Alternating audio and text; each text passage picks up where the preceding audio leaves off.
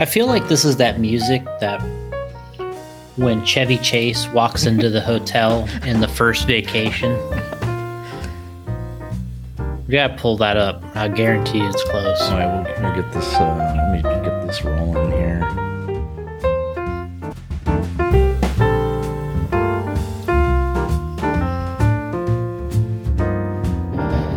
Chase, everyone.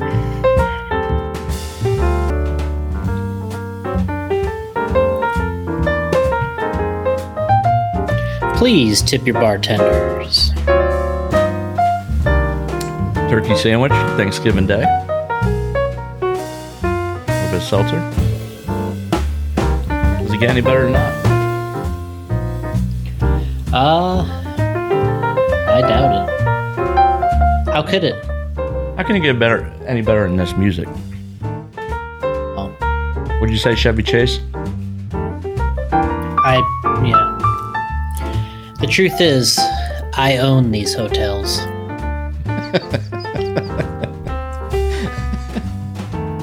Wait, what? oh, that's from vacation. Yeah, Yeah. I'm trying to remember exactly how it goes, but it's some- what- was he- something like that. Was when he was in the pool, right? Well, this is before he was in the pool. Oh. He was, um, he was with Christie Brinkley in the bar, oh, that's right. and uh, she's like, "Are you enjoying your family vacation?" He's like, Steve kind of starts lying to her about the whole thing. right. You know, he's like, uh, "Ah, you know, the truth is, is uh, my brother's kids." He's like, uh, "I take them on these little trips to make it seem more real. Because I'm here uh, checking out my hotels. 2,400 units nationwide. Oh man, I gotta check this out. I forgot this It's, part. it's it's something like that. Just gotta pull it up on the old tuber.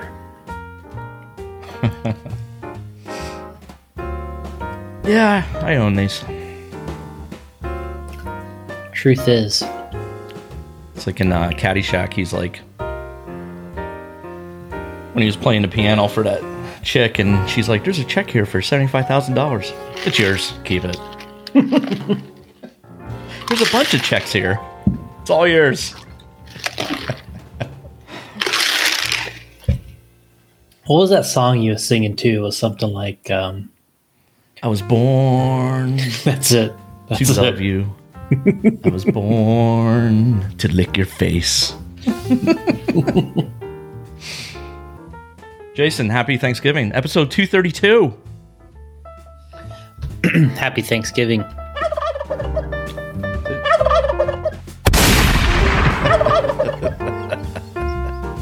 Poor little guy. Go out there and shoot the turkey. Poor little guy.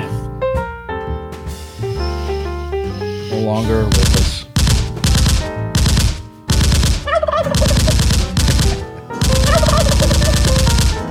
I got a whole bank of uh, sound effects here. That's all the show's gonna be now. Just a bunch of sound effects. Yeah. Now we'll turn that off there. Or do you want this on, on the whole time? No, Like like this maybe? No? whatever you like. Pete Phillips driving down the road probably thought he blew Well- a tire out when he heard this. Yeah, he's like, He's like, whoa, what the hell? I'll be getting that text later on. God damn it, I thought I blew a tire out. Gotti again. Rip Nation.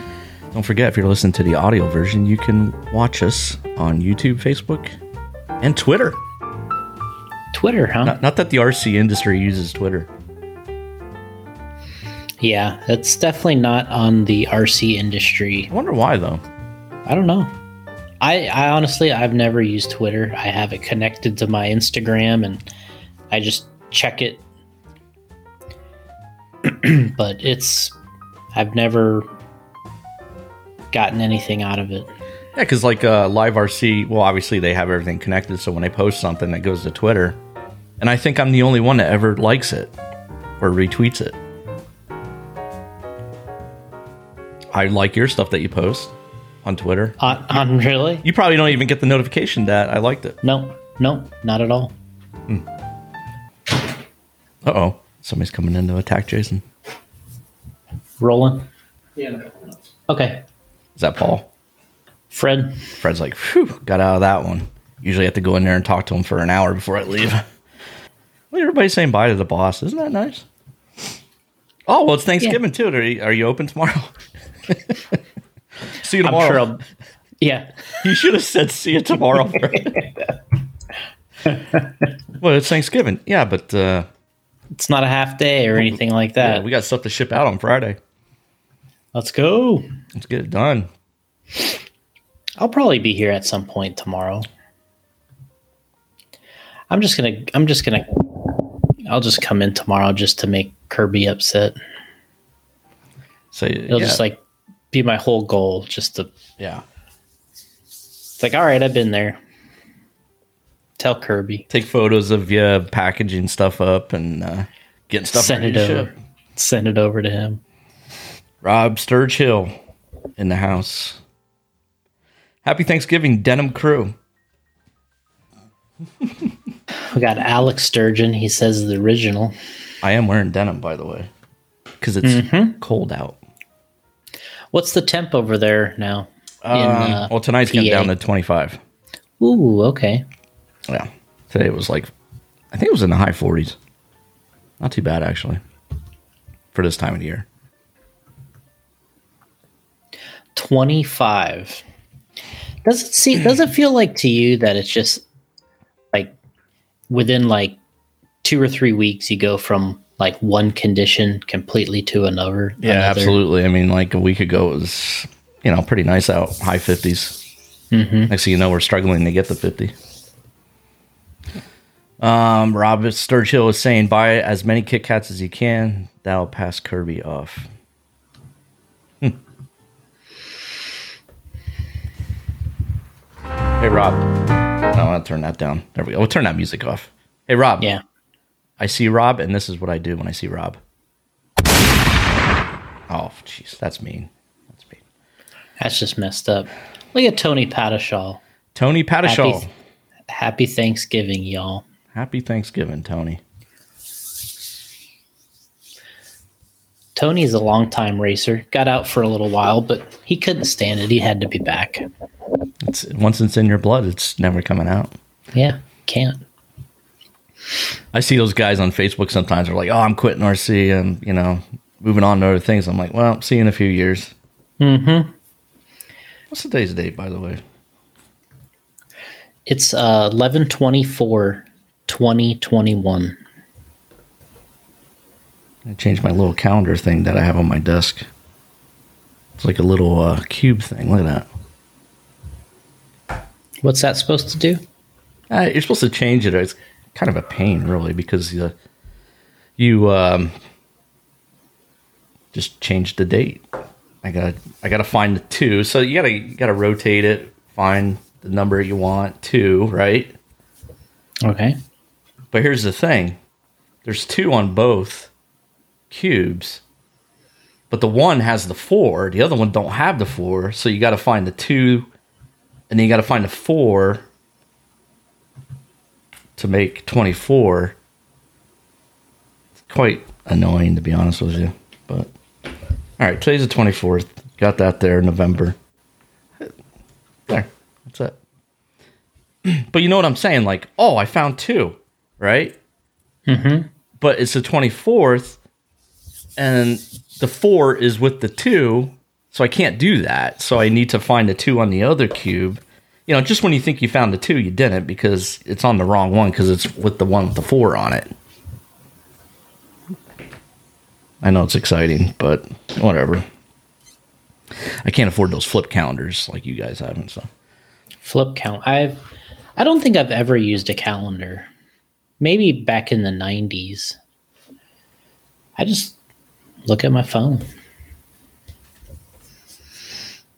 I guess I could have done that too. Um, Alex Sturgeon's checking in saying, Hey, Jason, where's my Tusk tires? Laughing out loud. Happy Thanksgiving. Yeah, I think I, I think Alex. I think we got to get him some tires.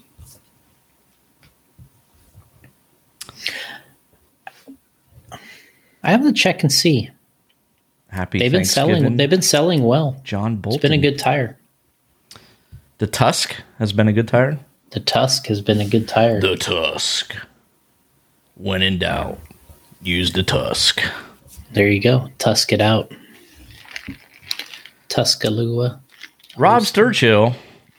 So, Jason, maybe explain the decision to go to San Diego in February instead of Nebraska. And he's Weather. Total weather vet. Yeah. Uh, well, you know, even last year when we were there in in Nebraska, um, Alex, who's on here, Alex Stur- Sturgeon, he said that they were really concerned about having the race there in February. It was making some people nervous. So when we got a chance to kind of redo the schedule, we tried to do it a little bit different and do it so the weather was a little uh, more friendly during those times. So we moved the first race of the season. We moved that over to uh, SDRC. yeah, Alex says it well 'Cause- because February in Nebraska effing sucks. yeah. So so the what we're discussing here is the INS series dates, uh, the Indoor National Series, and the NCTS series, uh, National Carpet and Turf Series. So first race last year was at uh, Hobbytown Hobbyplex there in Omaha, and uh, Alex's. They, everybody was nervous. It was February, and it was really cold. Coldest I'd ever been in. Rob was there, uh, but what we're going to do this year is we we move some things around um, because of the weather, and it just made more sense. So we went to we're going to go to San Diego, the first race at SDRC in February. Then we're our second race is going to be at Adrenaline RC in Virginia. That's going to be Virginia. and uh, the third race is actually going to go um, to Alex at the Hobbytown Hobbyplex, and that's going to be in July. So So Um, maybe there might be a warm up by then. it'll be warm. Yeah, I think we were there in August one year for the Roar Nats, and it definitely was not. But they have air AC pits, so it's not like it's hot inside that building where the track is, but the pits are AC, so should be good. Joe Finn is saying, uh, "Will Jason race forty plus at CRC RC?" I don't think I'm going to go to CRCRC. I think um, Hannah and Lee are going to go there, uh, like last year. so, um, so we should. We're going to have representation there for sure. Mhm. Um, but I'm not going to be there personally racing 40 plus. Although it would be cool. Apparently not Oh, cool enough gosh, for you. Let's see here. Um, Rob is saying, "Bring shorts, denim." That is. And Rob was at that race wearing shorts, right? When it was like uh, negative thirty. I forget he he was cold. What a man. Uh, John Bolton is saying try February in Minnesota, Alex. It was negative 29 that day up here. Okay. there you go, Jason. Negative 29. Negative 29. That's unreal. I mean, do you even, I mean, I, I you go know. outside negative 29. I mean, it was zero and maybe a little into the negatives when we were in, you know, Omaha last year. And that was, that was the coldest weather I'd ever been in. Wow. John Bolton saying that, that negative 29 is not wind chill. That's air temp. So what's the wind chill? Puts it even lower. We got up to where were we at? Uh, we were in Indiana two weeks ago, and we got outside there, and it was I was like, man, there's something different about this. You know, the northern when it starts to get cold, and it says it could still say 50, Yeah. but it's like an even colder 50. Oh, we got Will Britton now. Has anybody watched the new Tiger King? That's out now? I believe so. I believe there's a second uh, I didn't know that started. second season I've been watching Curb Your Enthusiasm, which you haven't watched yet, have you? Season 11. of what? Curb. No, And then uh, you still haven't checked out Columbo. correct. Oh, Just one one more thing. Oh, Pete Phillips is here. You can be in North Texas or Colorado and not feel the cold the same way. Pete, I don't know if you're jo- joining the show late, but uh, I was a little concerned about my sound effect here. I have a turkey sound effect, and I, but here's what I was concerned about: you're driving down the road when I and I do this. I think you blew a tire out? Um, look at Will. He's actually says yes. He's halfway through Tiger King too. God, I, I seriously did not know that was out. Mm-hmm. Any goodwill? Good Um, Any goodwill? Good. see, what, see what I did there? Uh, Alex Sturgeon saying we were talking, but b- about that on the Hobbyplex podcast, Hobbyplex show podcast. Will saying it's not bad. the gunshot. Pete's saying uh, laughing out loud depends on where I'm at. If it, if I if it's in New Orleans, it might be actual gunfire. This is New Orleans, Pete.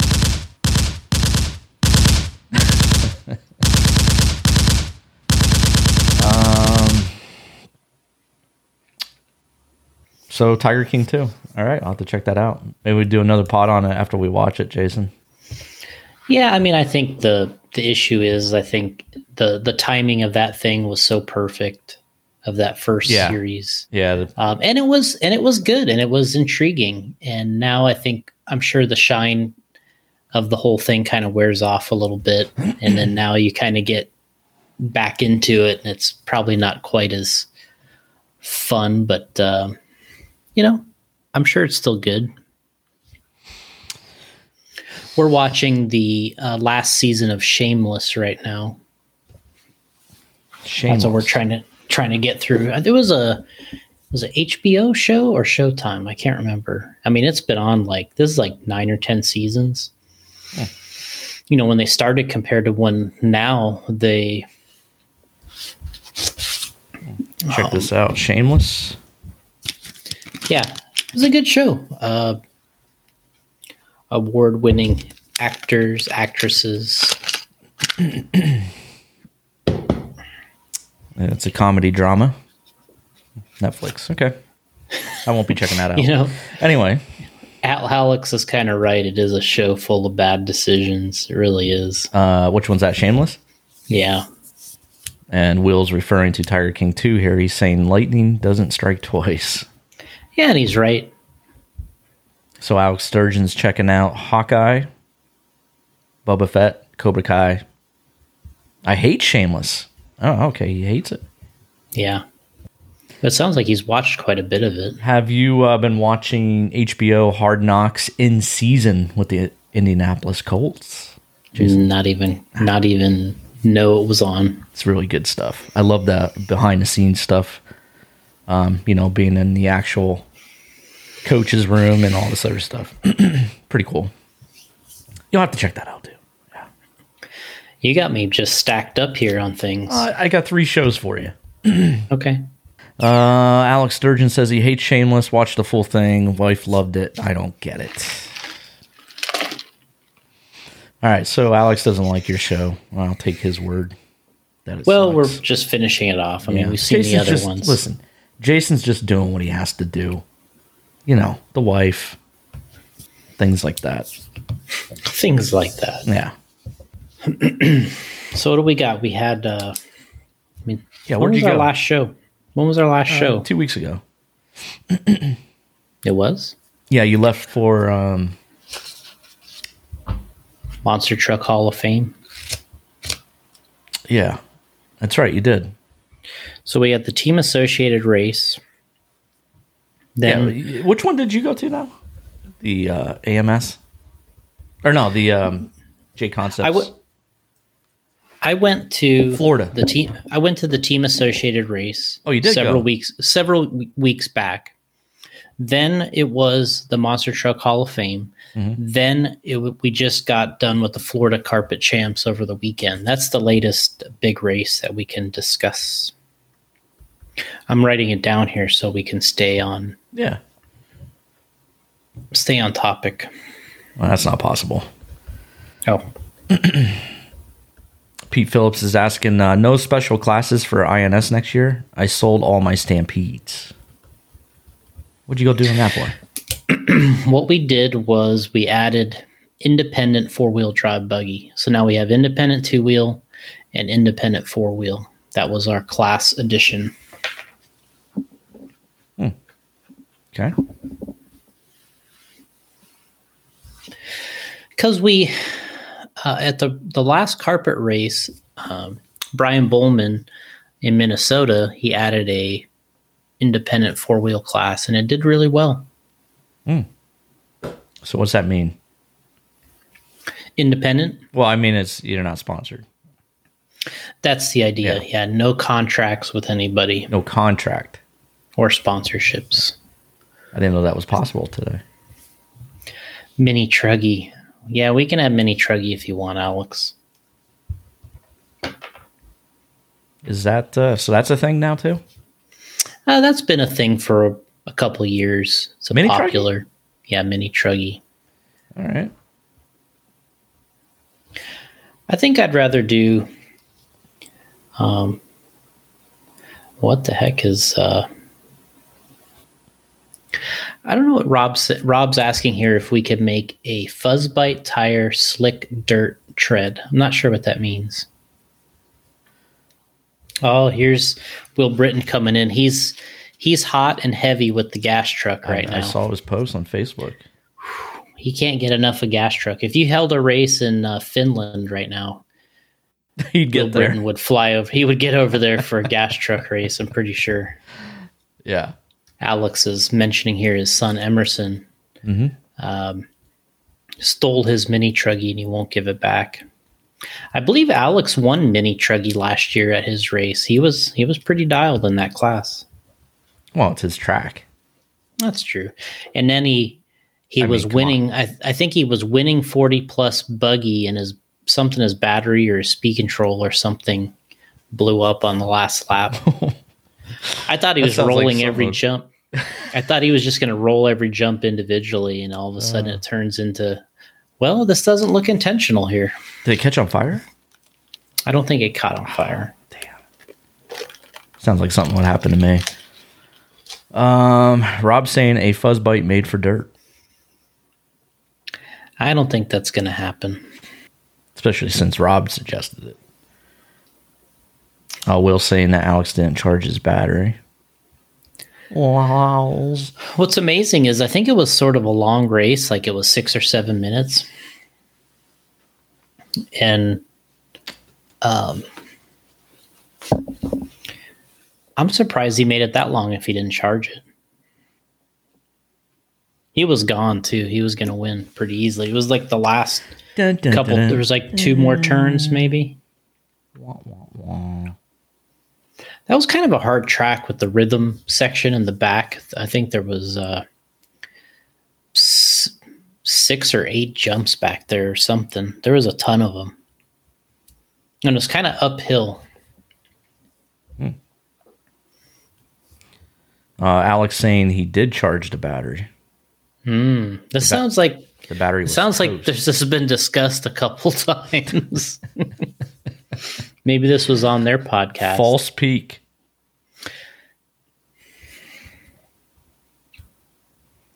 It's funny that Will knows about False Peak. I would think that'd be before his time, but I guess not. Yeah. That's during Gotti's time. Yeah. How about that photo I sent you yesterday? Where? I don't remember. Me, the Trinity shirt on, 1997. Oh yeah. I should have. Oh that. yeah. I should should have had that as my background. That's actually a good one. Yeah. Uh, me see if I can pull all that up. What's going on over on your end? Uh, Will Britton saying, uh, oh, wait, no, I already read that one. Rob Sturgill em- Emerson charged it? Okay. Uh, Um, we, uh, Corey Jordan, we needed a dust bite at AMS. A dust bite. I like that. bite, That's funny. Um, well, What went on there? I didn't even see the results. Who won? Maifield? he won e buggy. Okay. Maifield Maifield won e buggy. Dakota won eight scale nitro buggy and nitro truggy. Wow. Damn. J Concepts. That actually is a cool name for a tire. Dust Bite. What do you think of that name? Yeah, we'll write it down here. Dust Bite. I do like that. Do a little bit of trolling. Joey Zare checking in. Uh, P. Phillips wants to know uh, Will the independent 7.5 and 13.5, 13.5 classes be hand out motors? No, it's bring your own motor. Oh, Yeah, yeah. AMS was a different format they ran this year. I wasn't actually there because I did the Monster Truck Hall of Fame, but Paul, Hannah, Lee, um, they drove up there in the van, and and then we had, you know, all of our drivers, pretty much all of our drivers, at the race, and they ran the no, new format where there was three rounds of qualifying. They're all based off of seating uh, type uh, three your best three laps. uh, I think there's kind of some mixed reviews if people actually like that or not. Personally, I don't. I don't like that system for qualifying. I think it's good for seeding, but for qualifying, Wait, what was it again? I'm sorry. so, you know, in traditional races that are, they'll have a round of qualifying essentially, but it's only to seed you by your speed. Right. In the old days, we used to run events where wherever you got set up in your heat, that's where you ran your qualifier for the whole event, right? Hmm. So whoever you were matched with or mixed with in your qualifier, Mhm. you were with them the entire event.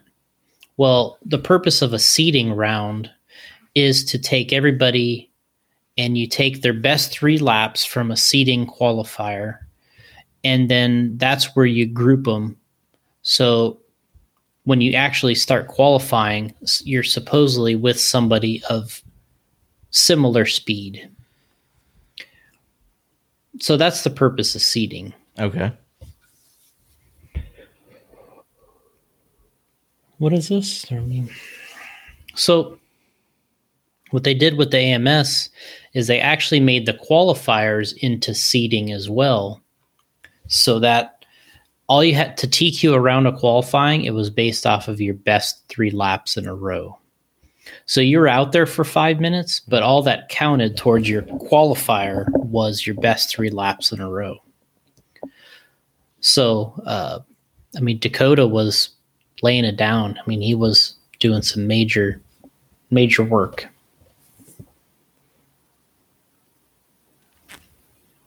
That was his style. But then he got to the mains and he he won two of the mains. One of the mains was, well, two of them were 45 minutes. The Truggy main was 45 minutes. The Buggy main was 45 minutes. And then they had triple 10 minute mains for e-Buggy. I think they were 10 minutes. Hmm. So long racing. A lot of track time. Yeah. A lot of track time. A long reason.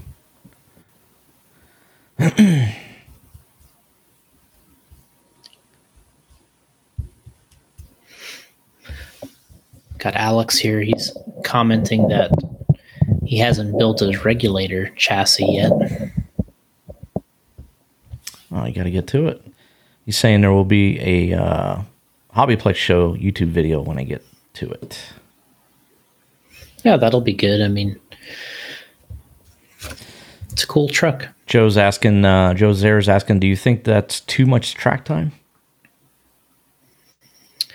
Uh, maybe for a race like that. Uh, I, I traditionally like 45 minute A mains for Nitro, but I think the race ran pretty late and I don't know. I'm not sure what the right thing to do is.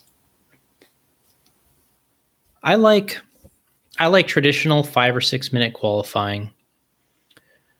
I mean, if you can go longer than that, Nitros is a little better, but and then, you know, a 30 minute 30 minute main usually works pretty well for a race like that.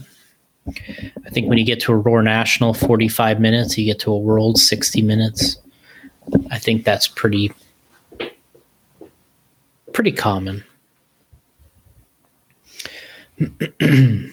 uh, Corey's saying the track changed a lot from day to day. Yeah, I that's I mean just a you know the a typical nitro track or even a 10 scale track it changes a lot. Like, you know, you get there, it's kind of wet, it gets a groove like a 10 scale track and then pretty soon it starts breaking up and that's where all the dust that uh Corey was talking about. Pete saying he'll catch the podcast later. Happy Turkey Day, y'all. Happy Turducken Day to you too, Pete. Be safe out there driving. And don't worry when you hear this. Um, uh, Joe Zare saying, "Were uh, people generally upset at the floor at the Florida Champs because they ran some lower mains on Saturday night?" I think so. so I would I wouldn't be surprised that there were some people that were upset about it. Now what, nobody what nobody actually told me they were upset about it, but I could see that happening. So why would what they, they did? Well, what it is, I think they ran all the mains up till the C main on Saturday. So all the way up see. to the C main. Wow. Hmm. So I think what Joe's referencing is, you know, if you were in the C main or or below, your race was over on Saturday. You didn't even have to come back on Sunday. Which, what, um, which some people do like, from what I'm told, because they, they can get out early and get home. Yeah. I wouldn't so, be surprised. I, I but what I think happens is it's a little bit of a letdown because you really only had a one day race. oh or no, so I'm sorry. I'm sorry. Friday there was one round of qualifying at night, so you had a two day race. Okay. Because um, you got one round of qualifying on, you know, Friday night. You had two on Saturday, and then your main, and then you were out. So there's people that hung around on Sunday just to watch and but yeah, I mean that's what I would probably do, but I, am not understanding what were they what would they be upset like what's the difference you're still in the main that you're in what's the difference if it runs saturday or sunday i don't i don't not quite understand i think that. people just feel like they're they get blown out of there early like you know they they run their main and they get them out of there and they're they're just kind of irrelevant if they're not in the B or the A main. So they kind of like feel disrespected. Yep, that's okay. what I think. Gotcha.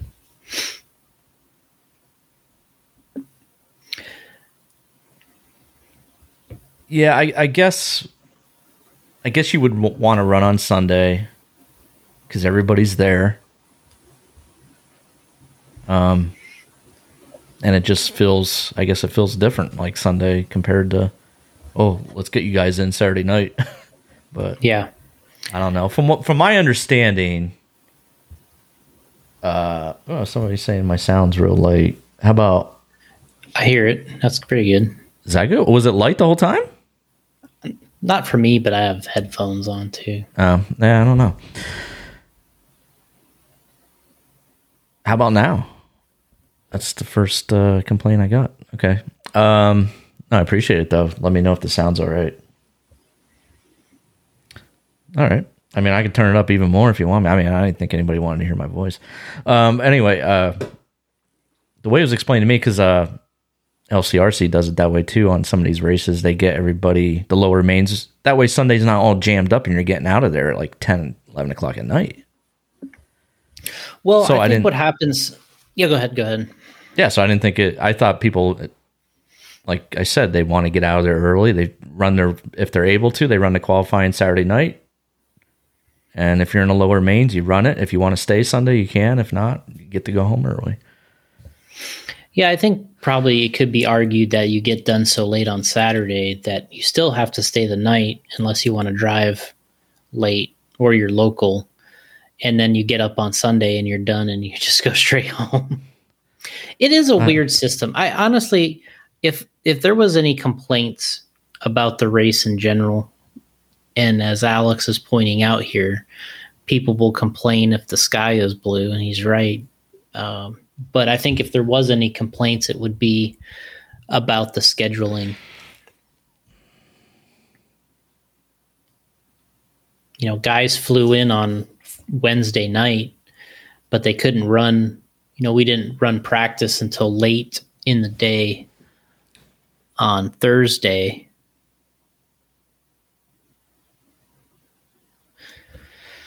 So I think that's what it was. Yeah. No, there was just practice on Thursday night. Then Friday was practice, then seating, then one qualifier, We then Saturday. about practice. Yep. Yeah, so that was the schedule. So the schedule was Thursday was set up. Right. Then at the track, the track opened at 2 p.m. You were setting up. Five o'clock, 5 p.m. The track opened for practice, We talking Open about practice. practice. and then five from for like five to nine or five to 10 p.m. was open practice. We talking about practice. So and then uh, so that was Thursday. Right. Friday was opened at uh, I want to say it was like seven thirty or eight a.m. Mhm. and there was open practice. We talking about practice. That was until I think it was was it two o'clock or noon? I'm sorry, till till noon. We- Oh, yeah. Then so twelve p.m. Jumping the gun. So from 8 to 12 p.m. Mhm. was open. Then they went to a seating round. So let's just say that was, you know, 12:30. Um, and then after the seeding round was over, we uh-huh. talked about seeding earlier. After that was over, then they went to one round of qualifying, and it got done a little late. You know, we were we were probably done there 9:30 or 10 o'clock or something like that. Yeah, it's not bad um, though. Yeah. So we got so on Friday there's a lot of action, and I think the way it's set up is it so that if people want to come in on Friday, they can get a little bit of practice. They can do We the talking seating about practice. and a qualifier all on Friday, and then Saturday you get in there, you run two rounds. Then they had the uh, the Super Pole, Super which We have, we'll have to talk about that. All right. Yeah. So so uh, two rounds of qualifying, super pole, and then lower mains. Yeah.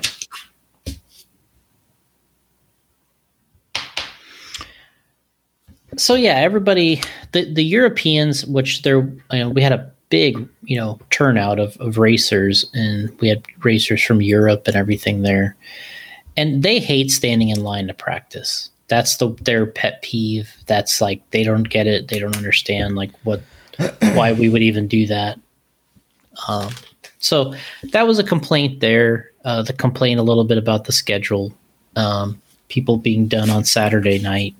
That was probably another thing people didn't like. So Um, so yeah, I don't. Uh,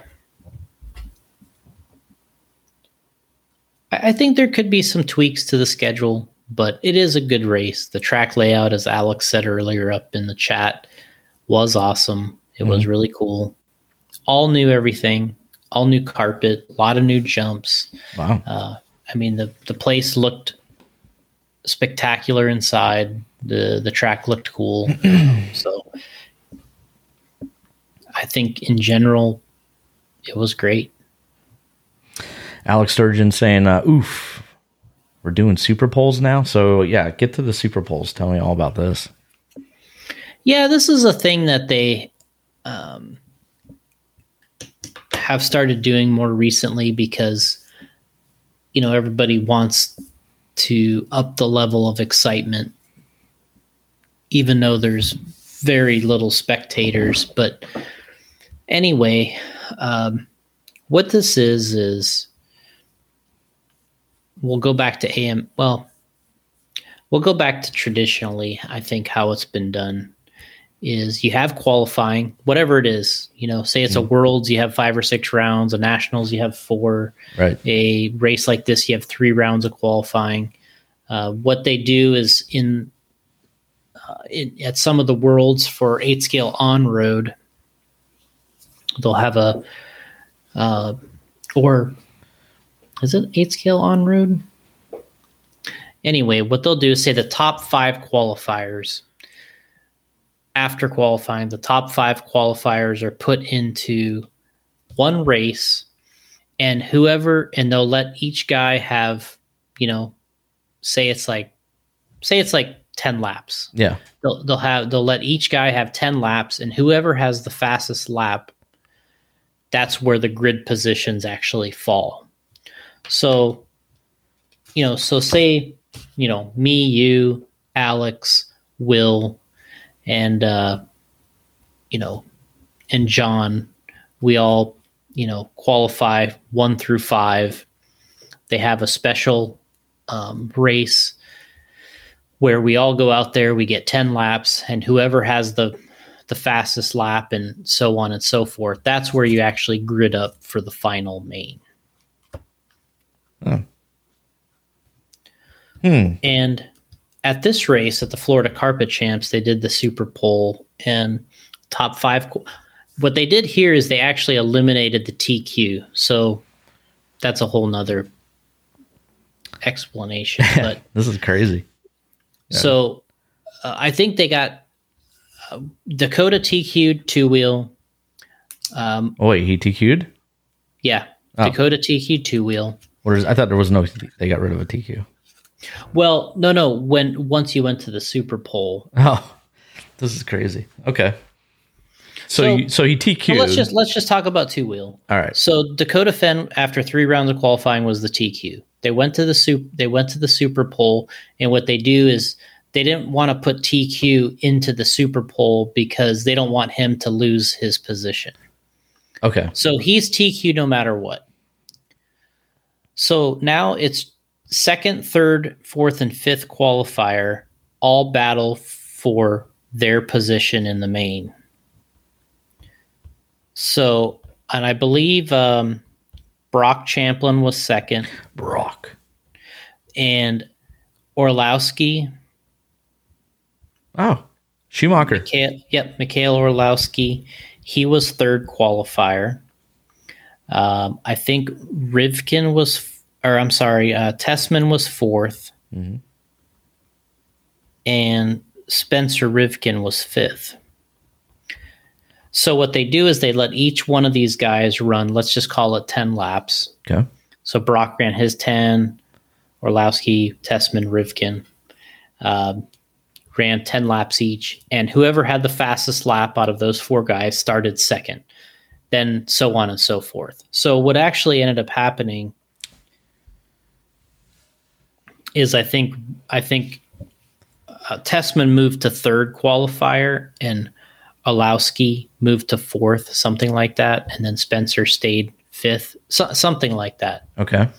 So it's just a it's kind of like an event. It's like something you put people or racers in uh, for just extra entertainment because they actually run the track by themselves. So like spectators or let's just call them racers because that's what they were. Um, other racers that were attending, For they kind of gather around the track, and these guys uh, run a run some laps and see how fast they can go. And Lance McDonald, who did the announcing, did a good job of kind of talking about each individual driver while he was running. So it wasn't like boring. Like it was cool. You talk up the driver, and then you you let their laps kind of also do some of the talking. So, Mhm. uh, so then it, yeah, it's over. Uh, you you end up starting the main. Some positions you know move around a little, and then you have. Uh, I think in the end it was Phend, it was TQ, Broc, Tessmann, Orlowski, and Rivkin. I think that was the grid, uh, the top five of the grid once they got that done. And so they did one for two wheel mod and four wheel mod, and then they moved into. We're watching some videos here. This is uh, JConcepts Live on YouTube. Yep, this was we Look just at, finished. I don't subscribe to you. I signed That's, in. that, N- no, bad. I'm not signed in. Look over there. See, I'm Okay, not signed in. okay, okay. so yeah, so that was uh, they ran two of those, and then they went into the lower mains. And I actually had a main that night that I ran in. Mhm. Um, got taken out bad, 27 second lap. Otherwise, I Oh my was god. I was going to win it and bump up, but yeah.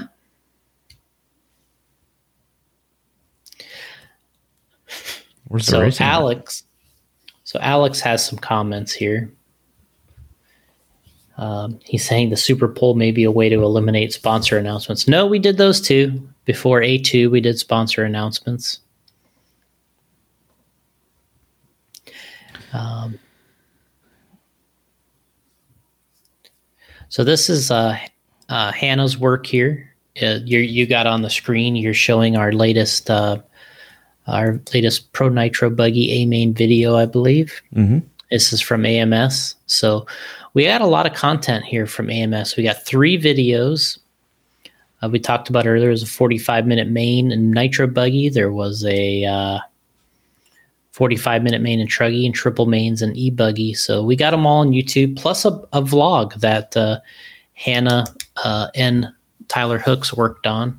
So we got really four new videos on YouTube with some content. So trying to have some good stuff when we finish these events.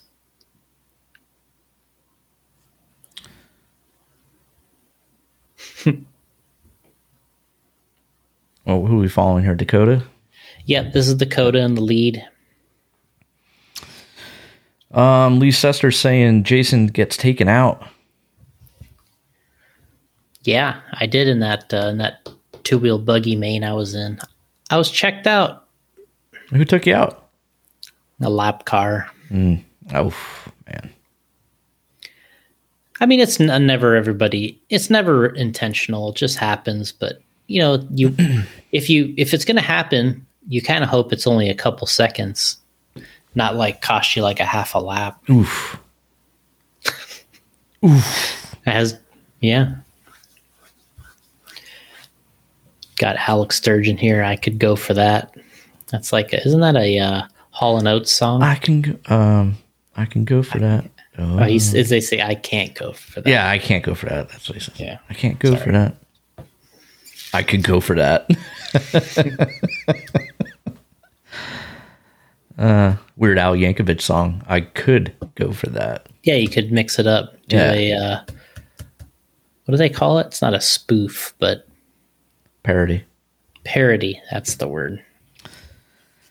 Uh, so the Super Pole sounds like it sucks. Then that's what you're saying. Well, It I don't uh, think that, I don't think that's what everybody thinks. That's what I think. Like, if you're gonna have a special like gimmicky poll thing, um, I think what you do is you just do one for money. You know, if you want to just have a fun race where uh, it's a little, nice little exciting clip for video or you know your your live stream, then just put some cash on the line and get these guys to go out and do a, a that type of a thing for some cash. You know, don't make your grid position suffer because of it. Just and you just want it to be entertaining. Uh, just do that. You know, put a couple hundred bucks out there and say whoever has the you know fastest lap Gets it. um, Dash for gets it. cash. yeah i mean it's i think that's the way to do it you get your little entertainment value and you don't get your grid position changed because of it so I can go and for it that. gets just and it I can go yeah i that. could go for yeah i could go for that I can go for so i think that's the way to do it but i don't know there there's so many gimmicks that people are throwing against the wall for these different events. Why are they trying The different AMS things? Just the, to the spice AMS, The AMS was just full of gimmicks. Really? Uh, That- yeah. Hmm. I think they, um, in in their situation, they have a, a lot of uh, events to experiment with. Mhm. So you know, Dave Lycum and, and the crew there, they have five events throughout the year that they can experiment with. They don't have to make all of them identical, and I think that's what they want to do. Is they're like, hey, you know, um, you know, we can we can experiment with a few of these, and if if uh, it's kind of like you know throwing these different ideas against the wall, and if something sticks, they can use it more going forward. But if it didn't work, then they can kind of say, "Oh well, we tried." And I think that's, I think there's some things that people liked about AMS, and then there's some things they'll probably ultimately change Hmm. for the next year. But it, it is nice that they can try some things. I was gonna say it doesn't Yeah. hurt to try something. No, it, it doesn't. Um, you know, and there there was a lot of different things there. I mean, they had a ton of different like gimmick races at the Masters of Dirt this year, and people like it. They had a bunch of stuff there. Uh, they had a they had, a Super Bowl. They had like a Super Bowl. I think they called it a Hoonigan race where they just um, they put a bunch of stuff in the track, made you go backwards. Cavalieri won like a thousand dollars because he did it. Yeah. and they put like obstacles on the track. I think they do. Yeah, they put like cones out there, and then you got to, you know, avoid all these different things, and you're going backwards on the track. So, um, I think that went pretty well for him there.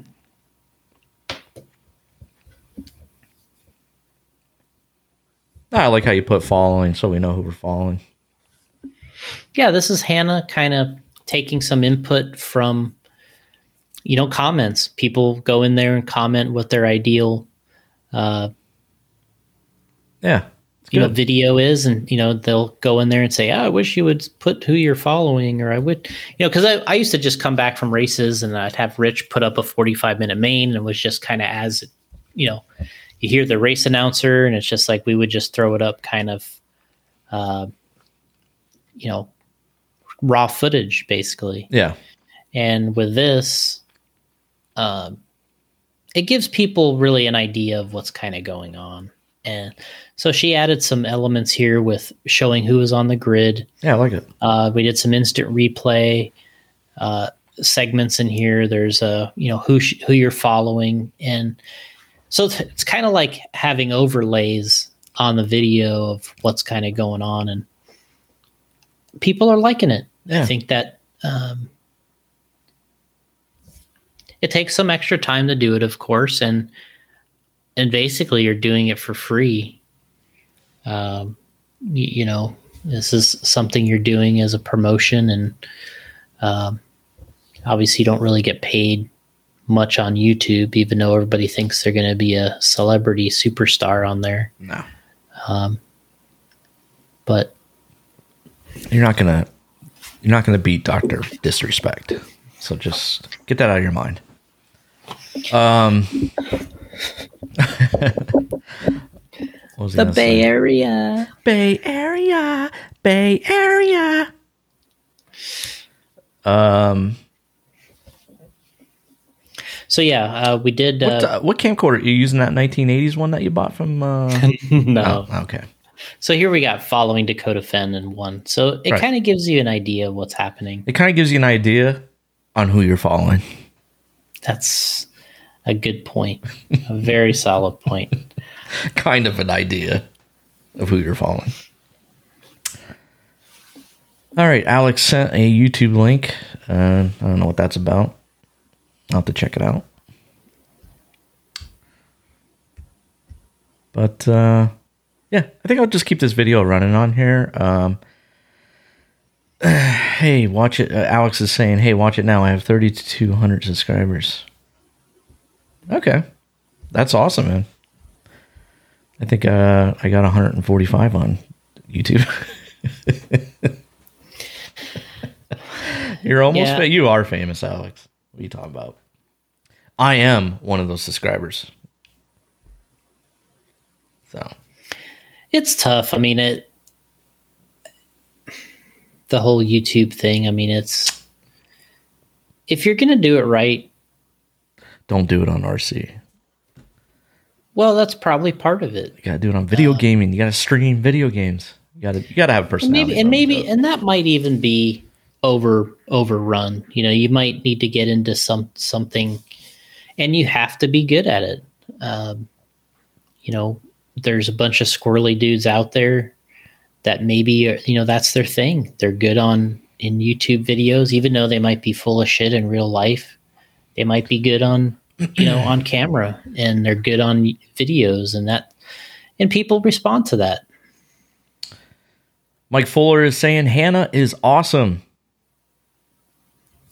Watch it now. Lee's in this See? chat, Mike. So here comes Dakota goes into the pit. We got the the update.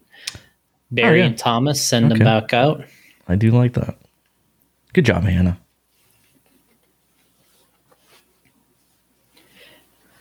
I could go for that.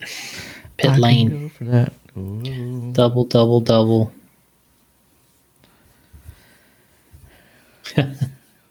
Uh, Scott Foy saying probably why guys like you and me don't do well on YouTube. It's probably it. What I what I try to do is what I like, and it just is what it is. Um, you know, it's like if if people just aren't entertained, they aren't entertained. But um, oh, there you go.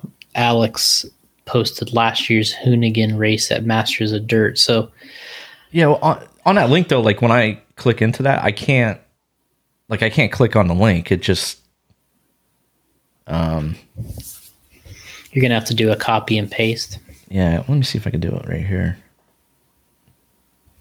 No, I can't.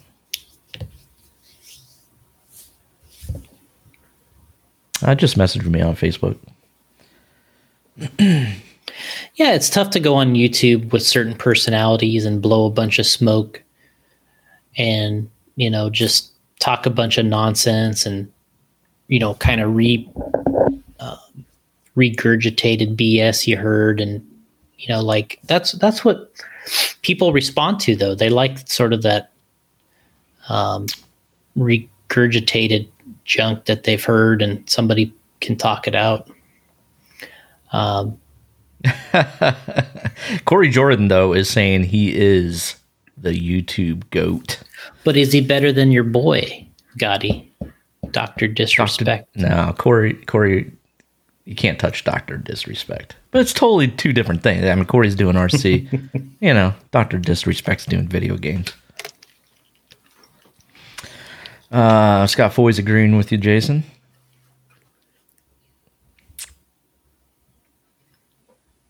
Is there a lot of RC YouTubers out there, Jason? I don't think there's that many in general. Um, I think that there's probably about there's probably four or five, I would say, popular ones or good ones. Um, but I personally don't listen to any of them, but or or watch any of them. I guess you should could say. Well, now just- wait a minute. We watch Alex, the Hobbyplex show podcast on YouTube. We do watch that one, Alex. I would like to say that I do, but I don't. God, Um, I actually do Maybe- check it out. I'm, Well, I'm being straight up. I'm being straight up. I'm one of your 3,200 subscribers. Sometimes I put it on in the background. You know what I mean? Just have it up there, and uh, Alex is uh, trashing you.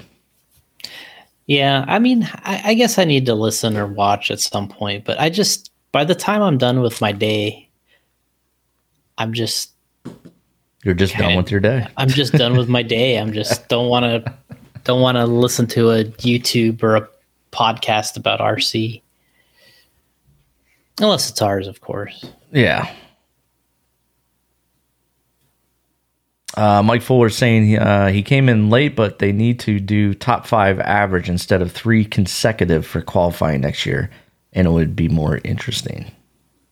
Mm-hmm. um, Scott Foy saying uh, now that he's doing his own thing is no Ben Ben Boinwell. Can't pronounce it. Benuel. No Boinwell. bueno. I failed Spanish.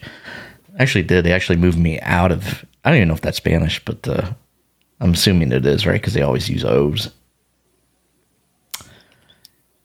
Um, they actually moved me out of Spanish class. It- like you couldn't even transfer out of class. It was so like I was so deep into it. But the teacher's like, no, we got to get him out of here. They said you gotta go, dude. Yeah, they're seriously, and that's no joke. They moved me into graphic arts, and that wasn't any better either. So, all right, um, I, th- I think honestly, you know, Mike Fuller commented and you Yeah, had what- that up about five lap average. I honestly, my I my idea is if you want to make it about the racer and have a better experience, do the control practice, then do seven minute qualifiers with a real warm up, seven. and Okay. then and then have the the bump ups and the main events. Maybe it's a 30 minute main, maybe it's a 45. I th- I think 30 is probably okay because at a race like this, you can settle it in 30 minutes. You don't have to settle it in 45. It's not the Worlds or the ROAR Nationals. It's a great weekend trophy event. It's still important, but you don't have to burn the midnight uh, oil. Is it burn the midnight oil? Burn the midnight Midnight. Uh, yeah, no, you're right. Midnight. Oil You Oil. don't have to burn the midnight oil Yeah. at these things and get done so late on Sunday. Um,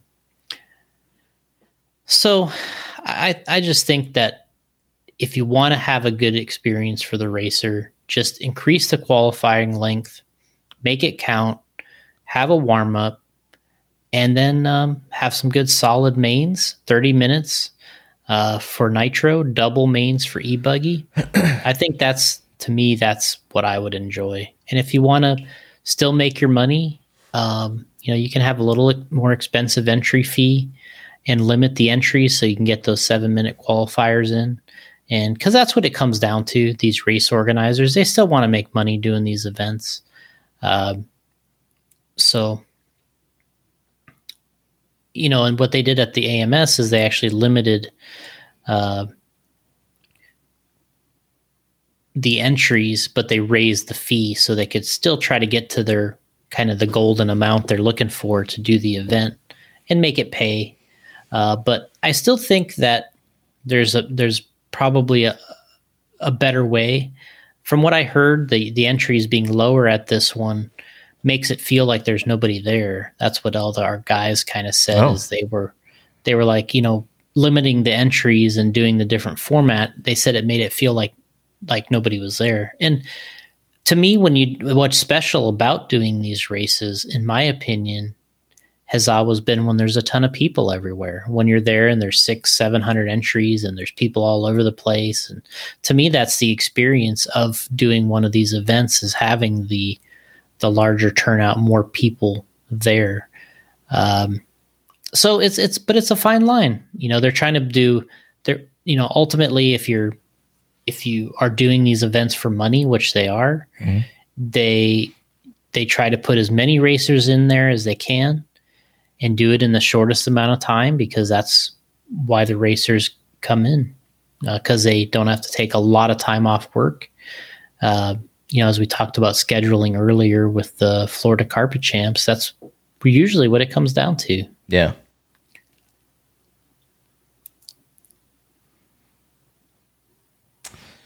Um, Scott's saying, do you think um, do you think Nitro will lose popular pop? Man, I can't talk today. Popularity as electric eight scale electronics get better and better. I don't think so. Um, what I've seen is just more people getting electrics to go along with their nitro cars. Ah, good point. That's all I see is people just adding what it could hurt is the truggy class, which everything seems to hurt the truggy class because Poor Truggy. buggy has built-in advantages because the two cars uh, compare to each other. You know, a lot of crossover parts. Uh, the tires are the same. Uh, so basically, like you know, having a nitro buggy and an e buggy, it's probably only you know slightly more expensive to ultimately race in two classes. um, but if you add truggy, Mhm. you know, it, it kind of doubles or, or somewhere near there Yeah. um, because you're adding truggy. So I would say what you're going to see is more nitro buggy and more electric buggy. And um, you know, truggy's still there. Truggy's out there. It's a popular class, and in my opinion, usually one of the best ones to watch at these races. Truggy is awesome to watch. So, yeah, Yeah, I love Truggy. I, I do think the electrical is getting better. It's getting really good now. Like, But- what are they doing better? Well, the speed controls and the motors are being are getting more durable, and the batteries, uh, the you know the e buggies. I mean, to me, when I drive an e buggy or when I used to drive an e buggy, I thought it was fantastic, and that was several years ago. Hmm. Lately, they say the cars are a little hard to drive, but I mean, let's face it, if you're trying to run at any of these, um, let's face it, when you're trying to run at any of these tracks and try to be competitive, it's all difficult. I mean, this you're watching this video of Dakota going around, he's making this look easy, Yeah, I know. but it is not at all because you have a very narrow groove, it's chipping away. The car wants to get kind of away from you. You got jumps at all different angles here that you're trying to make um, the car go through. Um, and then you have a, a 180 coming on the straightaway where all the groove is chipped away. So your your choice is to go. You basically he rubs the pipe coming on the straightaway, and you're driving half on your starting the starting plaque, which they put a like a piece of wood or something on the straight where the last guy would start his race from. Um, and like right there, you see Spencer come on. He hits one of those ruts, and the thing kind of bicycles. But it's really hard. These tracks are difficult, and these guys make it look amazing. And what's funny is you go to a whole nother track, like we just ran at the Beachline race, and there's a whole different set of circumstances, a whole different set of difficulty compared to running here. Like here's Spencer coming on again, and you know he Yep. goes inside, the car gets sideways, Yeah, he drives. He's he's part way over the plaque that they put for the grid. He's part on the groove, like you know he's fighting all, all you know all along the, the way there, Yeah. and that's how you have to do it. And I would have crashed right there. Yeah, I mean, they make it look so easy. yeah, And you can't really tell how rough that track is by just looking at this, but never. Yeah, it's always so much harder in person than it is on video. yeah. There's Dakota coming up to lap um, a couple cars, and so yeah, we had uh, Scott Foy. He mentions here that electric truggy is the thing all of his buddies want to raise, and you know what? It is an awesome class. Uh, I know Maifield and others; they always want to take it out of the ROAR Nats. They're like, just eliminate e truggy. Let's just have e buggy.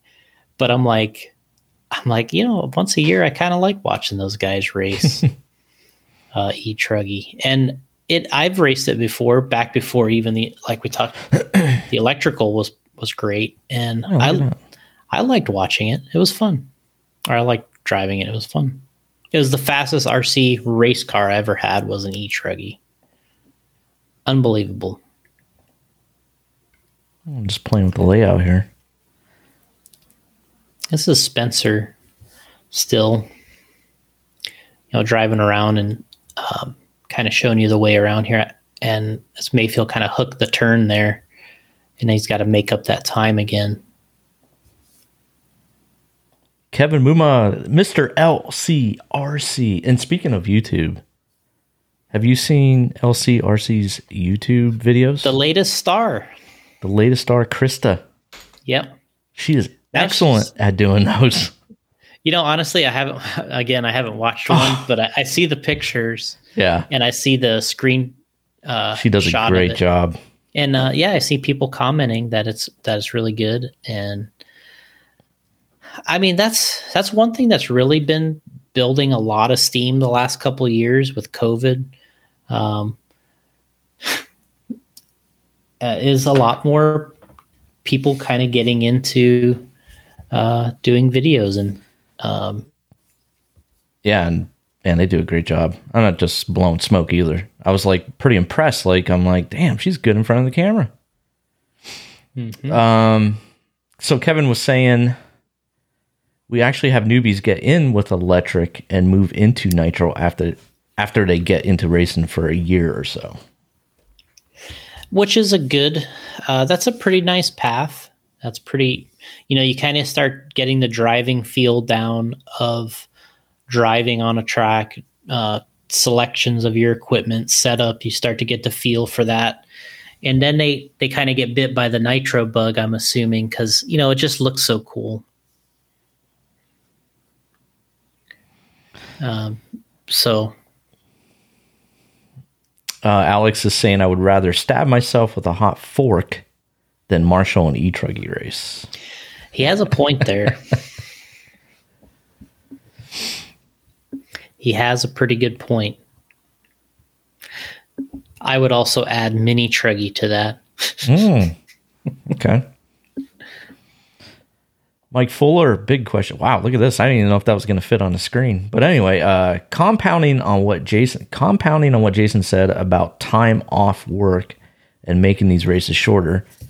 I think having the pro program run on Saturday, then sportsman on Friday and intermediate on Sunday.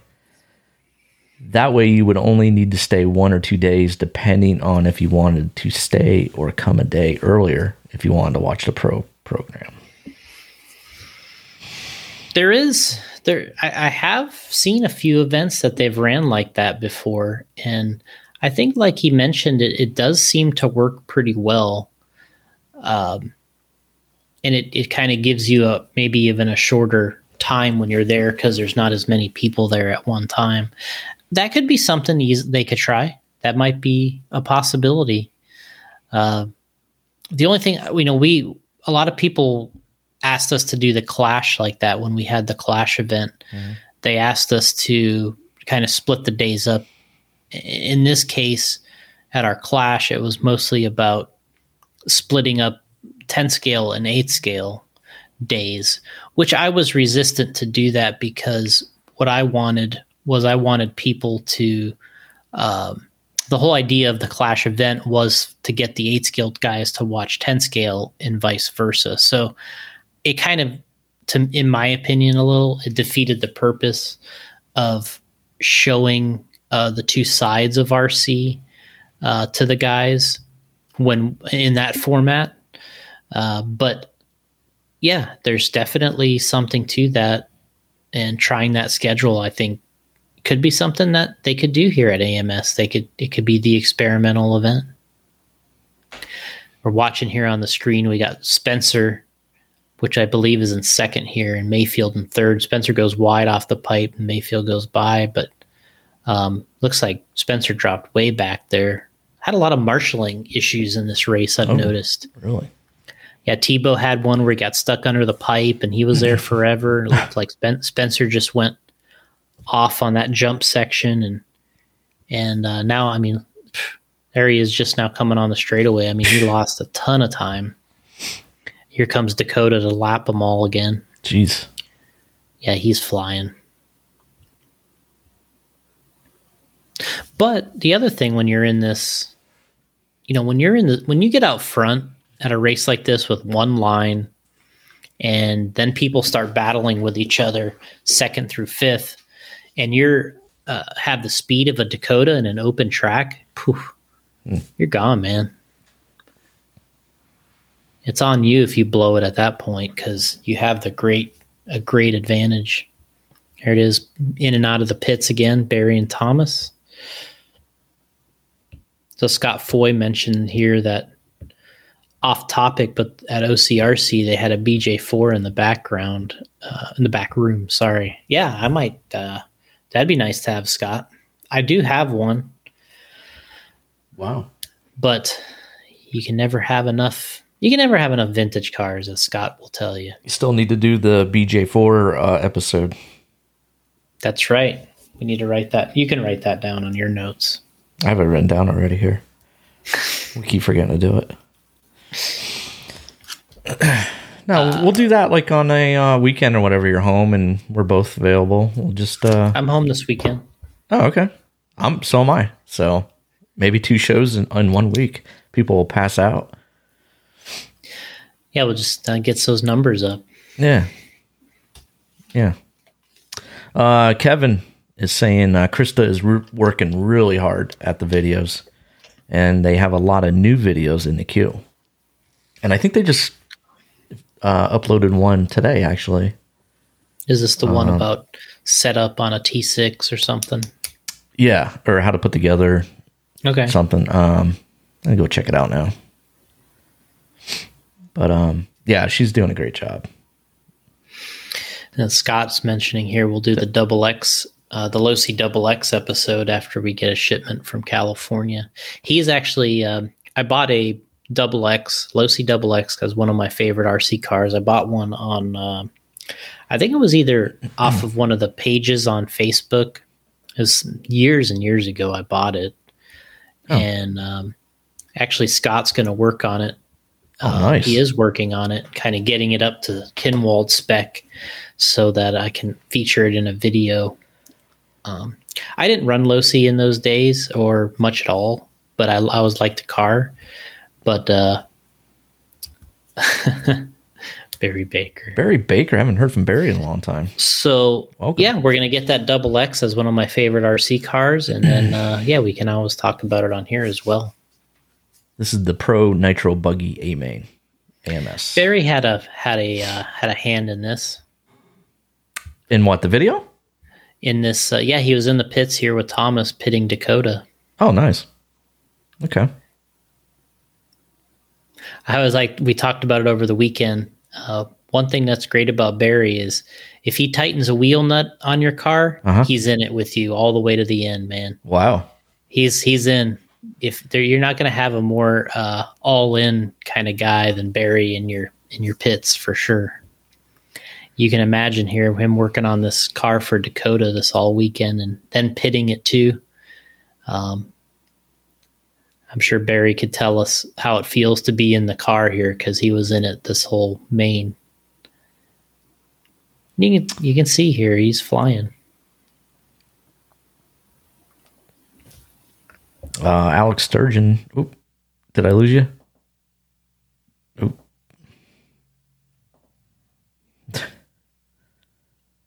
I think I lost. pretty good condition. Mine was in I'm pretty back. good, but Scott's really getting it in amazing condition. Up to the Kinwald specs. Um, it disappeared there for a second. Yeah, we didn't mind. Of course not. Yeah, Alex has a double X. He said that's in pretty good condition. Great car. I was as uh, that really took that took us out of the RC10 uh, era, moved us into the molded composite era. Kind of took us out of the aluminum chassis, aluminum era, and into the injection molded. Barry, happy Thanksgiving. Happy Thanksgiving.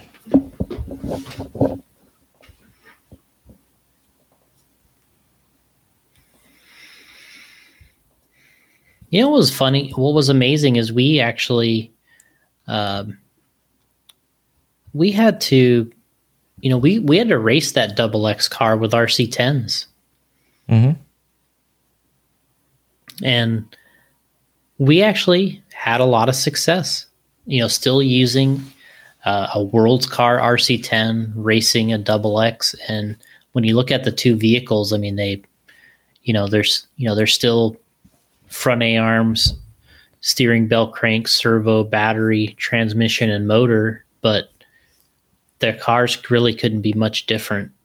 Um, and uh, we actually fared pretty well, including Kinwald winning that Worlds with the RC10 Yeah, over well- Joel Johnson. So Oh, that was a tough one for Gotti to swallow. that was a tough one. Joel was so close yeah, getting Losi their first worlds. yep. But you know who did, you know who ended up getting Losi their first Worlds. Kinwald, Yep. I was there on the stand next to Kinwald when he crossed the line. and Ernie was jacked. He's like, "Ah." Yeah, that's exactly what it looked like. Him, Pops, and uh, you know, Alex. Uh, he's got some. Alex has given us some setup information on the double X. Alex says, I always thought the double X still turned like a dump truck. It's always pushing. Well, if you knew how to I set did- it up, it wasn't pushing. right? And Bob Novak, yeah, Scott, he's got the photo. Bob Novak, Bob Ernie, Novak, that's right.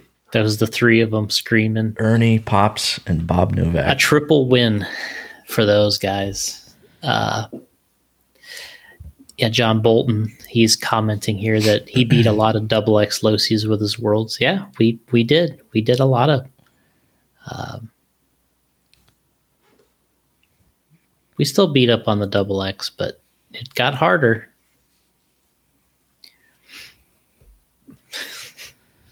John Bolton saying it's it was worse than the dump truck. You know, I think in those days, what was interesting is it wasn't as easy to tune with front tires. And that was something that Kinwald kind of brought to brought to Losi was tuning with front tires, um, adding more tires to the front tires to the arsenal, uh, pin front tires coming back, and I think that was something that that Brian really got good at, and that's what started making these cars um, drive differently. And you know, they never came out with the associated stealth car from '91 because it didn't steer either. That was the reason they never released it. Because when they drove it on any other track but uh, the Detroit track, it didn't turn, and that was one of the main reasons they never released that car. But had you been able to tune with front tires, um, or you did more tuning with front. I mean, Masami, as it was, he ran pin front tires at the Detroit Worlds that he won with, and that was on a loamy track. Um, but yeah, having tuning more with tires, uh, you probably could have got those cars to to be production level cars.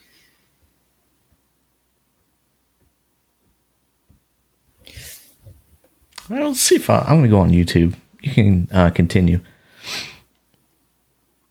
As Scott Foy mentioned here, that cutting and gluing four wheel fronts, and that's that's what Brian did. We the the first front I remember kind of using uh, more often, I guess you could say. Here, Spencer crashing coming into the pits. That's costing him a lot, and I just threw him back on the straightaway. He was trying to go into the pits.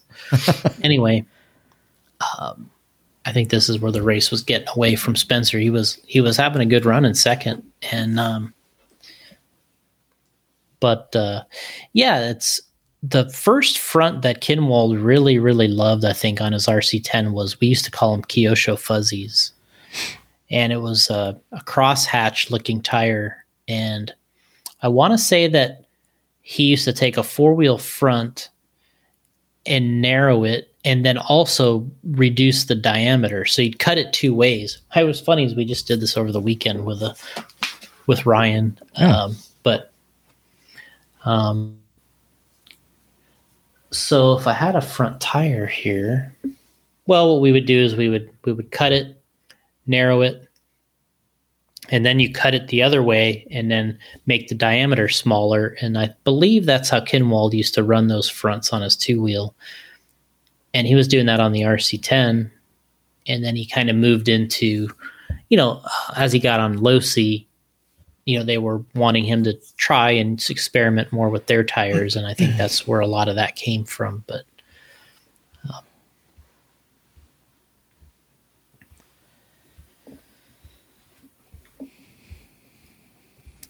we're still watching dakota in the background here. He's kind of laying it down still here at ams John Bolton, he's commenting that shows how good the RC10 World was, which, you know, he's right. It, it just, um, I think fundamentally there was some things that were just right about that RC10. And then also some very good drivers behind it in those days. But fundamentally, the car was uh, was built and designed correctly as far as I'm concerned, and it had an amazing run. Uh, you could probably redo that car today uh, with aluminum chassis and nose piece and some of these different things. Uh, make it mid motor and you know have the suspension adjustability that we have now and A arm links and and you could and you could make that general layout and general construction probably successful today.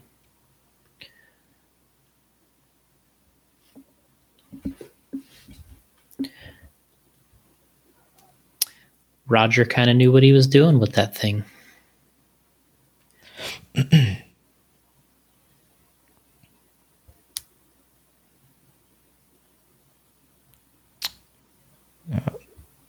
Oh, I'm sorry. I'm on YouTube browsing. Okay. Um, we got uh, Corey. Oh, yeah. He's he's got a mention here. Gotti and Jay, how do y'all deal with nerve? And I'm not sure if he's talking about on the track or he might he might have to elaborate on that. That's kind of what I'm thinking. Is he's maybe or nerves about uh, God, either on the track or behind. I don't know about behind the microphone. Yeah, which one do you mean, uh, the Corey? I mean, I don't really get nervous. I don't get nervous the Gotti's nervous behind the microphone, right? No, I'm not. Oh, okay. I don't think I really. I think when we first started, it was a little nerve wracking, but because you wanted to, you tried to keep the conversation flowing, and I don't know. You always worried about that. What's uh, Alex saying here? Um, driving a world's car a few years ago made me rethink my teenage life choices. I wonder if he means that he liked the way it worked or he doesn't like the way it worked.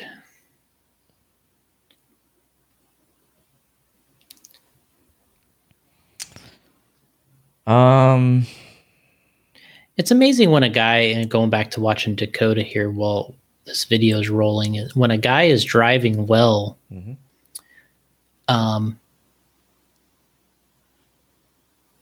how he makes certain things, you know, there's just things that the car and the driver's working together with that it's hard to explain when it's when it's your day and, and your vehicle and the, the driving is you match the track and and it just looks like one of them even when he crashes and makes a mistake Yeah. like he just like it doesn't flip over just He- yeah, like a second ago like he went wide and kind of like caught the car and drove straight into the pipe it just bounced back right back into the line and he just took right off like it was hardly any issue That's the luck they have. Well, John John Bolton kind of laying laying it down here on Alex, saying that he beat his double X a few times with the worlds. Ooh. Got to see if Alex remembers this too. Well, Alex is saying he liked the world's car. When when we got into trouble with the RC10 Worlds car is when the track got bumpy. If the track was rough and was loamy and rough, um, that's where we got into trouble with the Worlds car. We really could h- hold our own against the, and maybe even better than the Double X at many things. Um, but that bumpy condition, loamy track, it was something that the Double X to me was with the Hydro Drive and all that was just definitely made for, and uh, that was a tough one.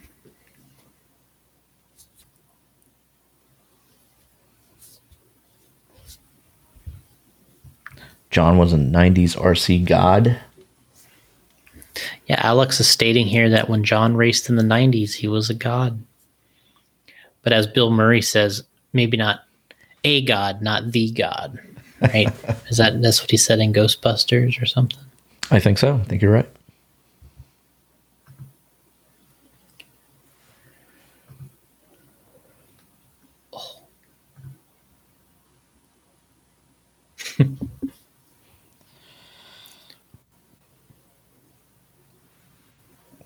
okay, so where are we at with the races? Well, we were kind of going over AMS. Uh, we've kind of talked about that a lot. Uh, Florida Carpet Champs, we haven't really dug too far into that yet. Uh, of course, anybody that watched that online, they can chime in here about some things they saw or noticed, and um, You have that race can, up too? of course, of course, I was there. We don't have that one up yet, Oh. but we will. And just a, like I said earlier, a whole different set of circumstances and conditions when you switch. You go from an AMS like this to an event where now you got brand new carpet, uh, man-made jumps. Well, I guess they're all man-made technically, um, but um, we'll say constructed out of wood or metal and a carpet laid over the top of them. Just a whole different set of difficult conditions. And I drove that track there at Florida Carpet Champs. And it was actually a hard track because there was a lot of jumps, a lot of elevation. Um, I would say my. I'm trying to think what my weakness was on that track, but There was no weakness. Oh, there was weakness. oh, wow. John Bolton saying the new Ghostbusters is great. I, I can actually chime in here on this because uh, the other day we had uh, you might have seen on Facebook that the that the girls uh, Hannah, Allison, and uh, Chloe Phend uh, they did a, a drink happy hour. Well, the boys, me, Dakota, and Lee Setzer, we all went and saw the Ghostbusters movie. Oh, wow. So I have some of my own. Uh, So it's actually good. It, it is a good movie. Uh, They didn't screw it up. Like they didn't. Uh... It's it is different though. Oh, look It's at that. Is that a J diff- Concepts winter hat there? What is that? That's VP Oh, VP. Okay. We need a, knit hat like that for winter, Jason. Just, just a, with the big fuzzy on top. What's that called? Tassel. Tassel. Tassel. I don't know. Ta- tassel. Tassel. um. The only thing that made me kind of like question the Ghostbusters was the ending to me the where they had to uh, save the world essentially you know all these movies you save the world uh, it did it wasn't didn't seem all that tough for them. Like there was not that moment it, it there wasn't that moment where it was like you're unsure if they're going to be able to get it get the job done. You were just i just kind of felt like uh, it, it was the the doubt was never or the the outcome was never in doubt. Like i never there was wasn't that step back moment or big step back. You know i kind of felt like it it, it was a foregone conclusion that they had this figured out and it's really pretty difficult when you're fighting ghosts i would think um, and the thing that always surprises me in these movies is i would think i would be more surprised if i actually saw a ghost I don't know. I haven't seen In jack in these- shit. in these movies, they chase them. They go down mine shafts after them. I mean, they're not. They ain't afraid of these ghosts. you know, There it is. Yeah, they're just not. I mean, I mean, these kids are 12, 13, 14 years old, and Yeah. they're going after them. Man. they don't even have guns. They don't have anything. Proton pack. You know, Kids aren't scared anymore. They just go right after them. Yeah. um, they're not afraid. uh, Alex is saying Ghostbusters was great. Critics are stupid. And I forgot all about this one. Uh, John Bolton saying better than the forced female Ghostbusters. I forgot know, about I- that version. I that never saw out. that one, but Yeah. I can imagine. You know, It's pretty bad. I could see why they probably tried it, and but yeah, this this particular Be careful what you say. You can get canceled here. Well, no, I think that particular this new Ghostbusters, it's sort of a tribute to is it Ivan Reitman? Mhm. Is that what he wrote here? Yeah, Ivan Reitman, who was uh, the the movie was definitely a lot about him and and made some made some definite sense.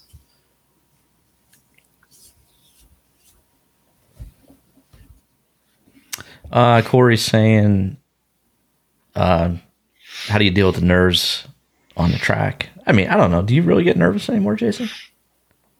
I do. Do you? Okay. Yeah. I guess if they say like if you're not nervous, you don't care. But Yeah, that's exactly what it is. I think what I used to think was if if your skills are sharp enough, getting nervous shouldn't matter. I always kind of thought that your skills could kind of make up for the nervousness. Um,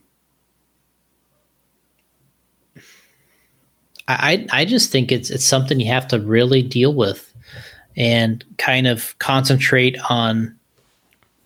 Um, you know, you can you, when you know you're getting nervous, you have to say, okay, you got to focus on what's important, and you know, on the track and getting those points right, not losing too much time. I think it, you know, me when I race, I think my um, the tendency that I would have, I guess, is to slow down uh, a little too much when when that time comes. But but I think what it is is you're you're trying to make sure that you're getting things right and not trying to make that big mistake or big error. But um, I think the sharper you are, or the more racing that you're doing, and maybe that's really the number one is the more racing that you're doing and putting yourself in those situations you can come out better on the other end of it and i think that's really what it's about is the more you do it and the more that you kind of conquer those moments that you can remind yourself that hey i can do this i can get through it and even if it's a nervous situation i i know i can i can beat this and that's how it was for me when I was um, younger or most competitive. That's how you kind of got through those or, you know, battled those moments. And now it's maybe a little tougher. You go, I go a little bit too easy. So I think if I was to race, practice, and participate a little more, maybe that would go away a little and I could kind of bring back uh, a little bit more of an attack a finishing mentality, not so much of a survival mentality, I guess. I guess that's it. Russ Bryant saying, "What's up, guys? What's up, Russ?" Yeah, Russ, uh, he's been showing me some updates on his racing. He's back out on the track. Get some, uh, they got a lot of good um, racing up there in Michigan.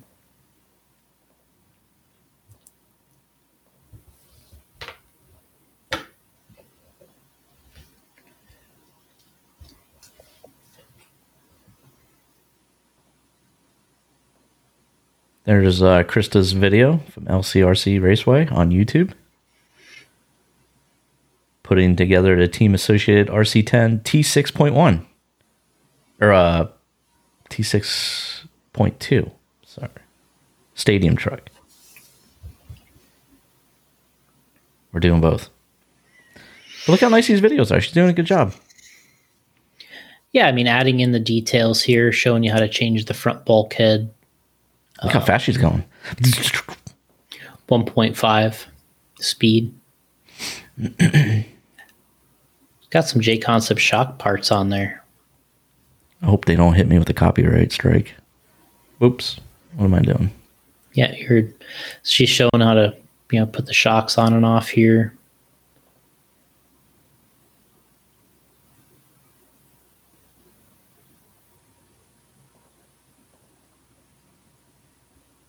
Yeah, so Russ Bryant mentions here in a comment that you know, it's all they can do when it's 30 degrees outside in Michigan is go RC racing. Not a bad idea though.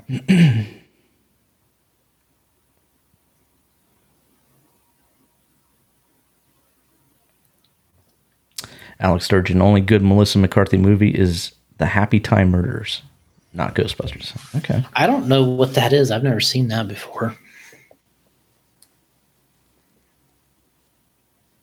She's got her little snap on. I think that's what it is. The red and black um, pick is what I would call that. We used to sell a. It has got a ninety degree corner, ninety degree turn at the end, and that you can push out hinge pins with those. Oh, nice. That's a nice tool to have. Yeah. 1.5 driver. Yeah, so what she's doing is she's changing the front bulkhead. So basically, you're taking a dirt T6.6 here, turning it into a making it work better or equipping it. Is that a word? Yeah. And it's a word. We make it. We make words up here. Equipping. Equipping. Equipping. Equipinator. Yeah, I don't, I don't know if that's a word, but uh, yeah, she's getting this equipped. She's getting a measurement going here with the calipers.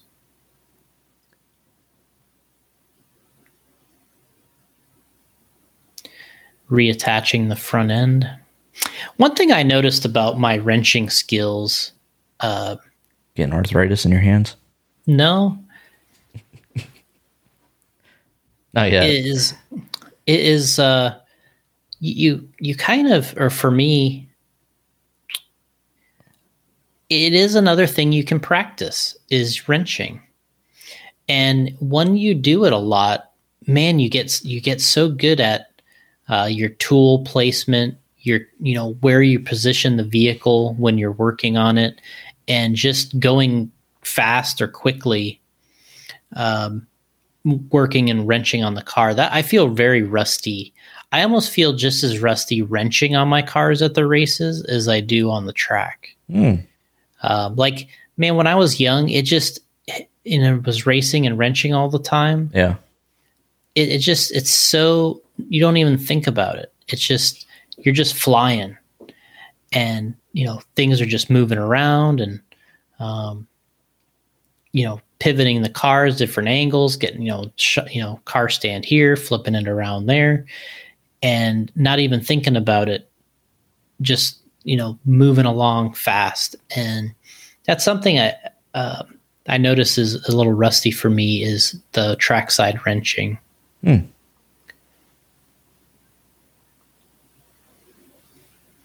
Oh, you have other people do it for you. Well, yeah, and you know, it, I what's weird is there's a lot of people that will work on stuff for you, but it it definitely is still more rewarding when you do it yourself. It is easy to have other people do it, but when you do it yourself, there is a little, there is some, it is more rewarding.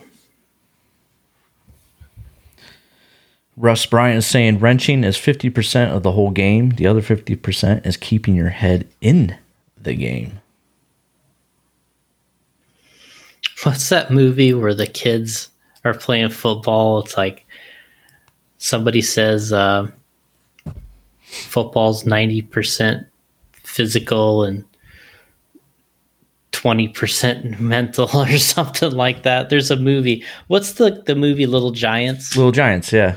Yeah, the, the kid says it in there somewhere, I believe. With Al Bundy. It's a great movie. John's saying he is getting the RC10 6.2 next. Krista sold him on it right here. Right there, Krista sold him. Good job, Krista. Done. John's like, I'm getting it. That's it. That's it. This is the great. This is the best truck. Well, make sure you order from lcrcraceway.com. Yeah, we were. Well, I think actually John has his does. Uh, actually, John goes to uh, hobby. Uh, my favorite track up there in uh, Iowa. What is it? Hobby Action. That's his Or, uh, local track, I believe. yeah. which is another YouTube channel I check out because I just like that track a lot. Um, Alex is saying Little Giants setting another generation up for failure. I'm not sure what that means, but the annexation of Puerto Rico wasn't that like one of the- the plays, the Yeah. play in the movies? Hobby Haven. That's it. Hobby Haven. I'm sorry. I blanked out on that. It's very stressful behind this mic. Um, Little Giants setting a generation up for failure.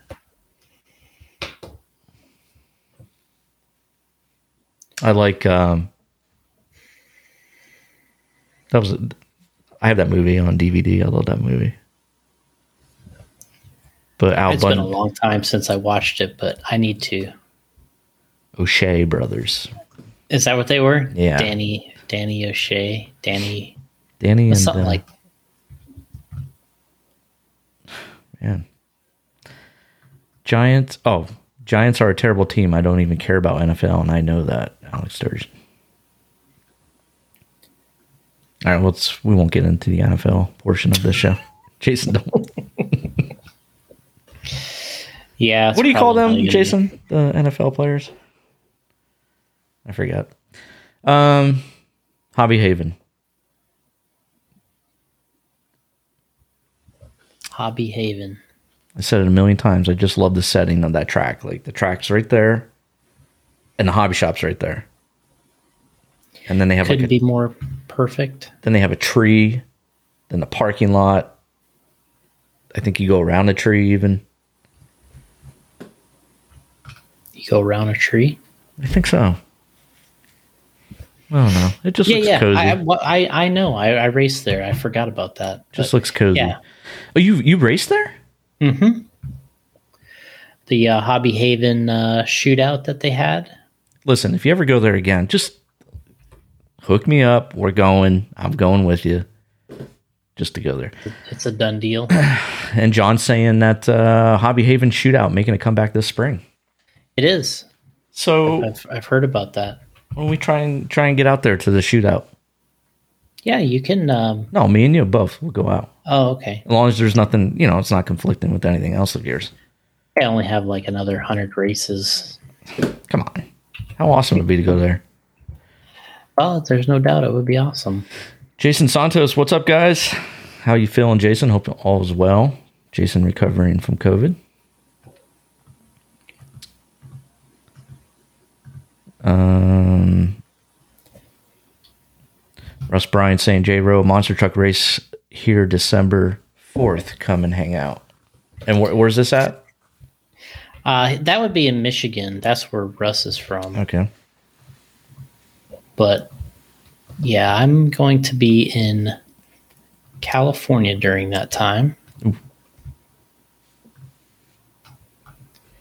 Not going to be able to make it there for that. Alex is saying Memorial Day weekend. Mm-hmm. What what's Memorial Day weekend? That's when the that that shootout race Shootout, is. Hobby Haven. It actually might be Labor Day. I can't remember. No, Labor Day's uh I think that's in September. And if it's spring, I think We'll have to have someone. Uh, Memorial Day is like around spring. okay, So Labor Day would be fall. maybe that's not when it is then. Oh, they moved it to Memorial Day.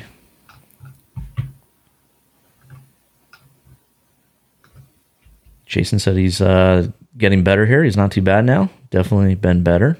Still, still uh, got the after effects, I guess. Still suffering the. Well, Jason, if it makes you feel any better, we're doing fine here. No problems. That makes him feel better. Oh, you might be concerned. Uh, John Bolton says Hobby Haven shootout was Labor Day for 15 years, Jason. Now it's Memorial Day. Oh, okay. Yeah, it wasn't that far off. I had that part right, right, Yeah. right, right. I used to go to Wagon Hill for the Memorial Day challenge So they had a Memorial Day event. every Memorial Day. Hmm. Yeah, it was interesting back then. And uh, here comes our 96 Nats talk. We got it in. But,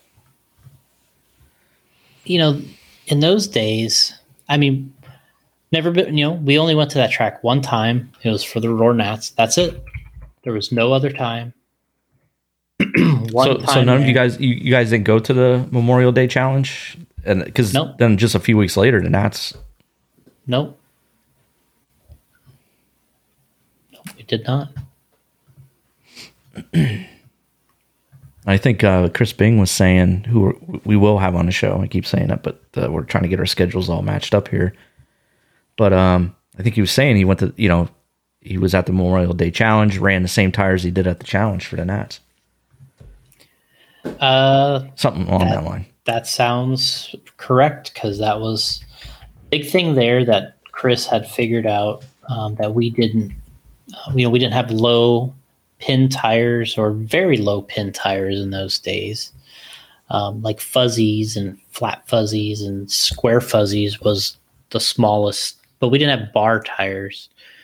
And uh, what he figured out was the used tires were better. That's what he figured out, and that was a, a really um, big advantage to him uh, during his qualifying uh, attempts there, and uh, and then moving into the main. You know, as as kind of everybody kind of started getting the uh, the information that that might have been happening. You know, that he might have been doing that. Then, uh, you know, we were all kind of thinking about that. Uh, at least it was a consideration. But yeah, that was one of the first things that happened there was somebody running used tires and doing a number. Okay, so where did you uh, leave off when we were getting into all these questions? Well, we were just talking about the race a little bit there at Beachline, the carpet race, and you know Dakota was on his game. He was, um, you know, he was uh, the guy to beat in two wheel drive. Uh, he got second in four wheel drive behind. Um, uh, we'll call Michael Arla- Harlowski. But yeah, I mean, everybody was really impressed with. um I and I think there was a little bit of a, uh, little bit of the scuttlebutt, if Huh? you will. Is Scuttlebutt? We can we can use that. We can use That that, word? Yeah, we can use Uh, was I think people were interested to see how the tire matchups uh, would work out at that race because um, it was a very it was a rare situation where we were using uh, open tires. And in at a carpet race you know traditionally many of these races uh, on on the carpet tour throughout the world are all controlled tires. So very it's a it's was kind of a big deal in in the fact that um, for for once uh, everybody was kind of going at each other with their um, you know whoever brand they were representing, right? So the JConcepts guys, uh, you know, versus Schumacher versus Proline. Um, so that was a big thing. We we um, you know we have done a little bit in the past, you know, going head to head, but uh, you know there's a lot of people out there that say that um, the Schumacher tires on carpet are the best, and um, and you know people will will you know will swear up and down that that's the case. And and um, you know we definitely were able to prove on this weekend uh, this particular weekend that um, we held our own we won. And um, you know won the toughest class two wheel drive and we're able to show that you know we definitely had something. And a really big win i think for us uh, something that you know people like to talk about the cars and which car and you know what's winning and all that. But i think really the one of the biggest things about the race was um, the you know tires going head to head, and I think we came out with a a really good uh, victory, and kind of showed that uh, we got a little something in that class. Something. What do you think about that? This is the e buggies um, AMS. Um, John Bolton asks a very interesting question. Do you think the Chris Bing run could happen today? I guess so. We'll kind of lay the groundwork here a little bit, right? It's like the equivalent would be of basically a regional fast guy winning the Roar Nationals, right? Mhm. That's what we're saying. Uh, Yes. I don't think so. Um, I, I just don't know if it if it could happen today. I, I think there's too much that. First of all, I think when I got there, I was racing. I don't think I knew who Chris Bing was. Um, and you know, and I had been, you know, I've done a lot of traveling. I've been to a lot of races, and I've heard of a lot of great drivers. I didn't know who Chris Bing was, um, and I think today I would know who Chris Bing is, right? Because of social media and race results and different things. And us bringing it up every uh, episode. Yeah. Well, besides that, I, I would know who he is. I think uh, because of the the world uh, being you know different with social media and everything. So I would know who he is, and um, we probably would have seen the results from that event. Talking about what'd you call it? Uh, Memorial Day, uh, Memorial Day weekend challenge. hmm You would have found out. You would have, you would have been in the know of what's Correct. going on, and you would have found out what he was doing. To, Correct. Through social yeah, we would have seen photos. We would have And heard from people. We would have we would have heard from people. We would have known what was happening, and I think that today, uh, you would just be a lot smarter when you show up and more prepared. And somebody, it would be hard for somebody to get a com- you know that far ahead of you, um, without being able to catch up right at the end. And, and you know, and Kinwald and Greg Hodapp did catch up at the Yeah. end, but they were, it, but it was still just a little bit, you know, him being TQ. Um, and I think it only went by one round of qualifying then. So you could TQ then uh, by just TQing one round. So, you know, you know, that was, that's another, uh, you know, that's another great point is you know you could put in your great run when it mattered the most and tq the whole event whereas today you'd have to put in two runs like that Yeah. um, which that makes everything a lot different too. Um, so i don't think it could happen today. Um, i think there's drivers that could pull it off. You know like uh, the thing that i think of is maybe like um, you know lee setzer at his home track. Uh, if they if you were able to have a roar nats there and i think he has the speed that he could surprise people uh, coming in from out of town. You know it's already happened a little bit with the racing we've done there. Um, but he hasn't been able to pull off the win against dakota in 10 scale or Maifield in 8 scale but he ran them he ran them tough. Um, but at this point you know, Lee's ran a ton of races too. So it's not like nobody doesn't know who Lee is or doesn't think he's fast. Um, but it's somebody that hasn't won a national that could maybe upset one of the, you know, one of the very top guys. You know, I think he he has that kind of speed. Um, but the way that happened, I, I just don't know if it could ever happen again very rare, very unique. Um, Alex Sturgill saying, wasn't there some uh, team driving going on at that race? Um, at that one, I don't think there was any team driving at that race.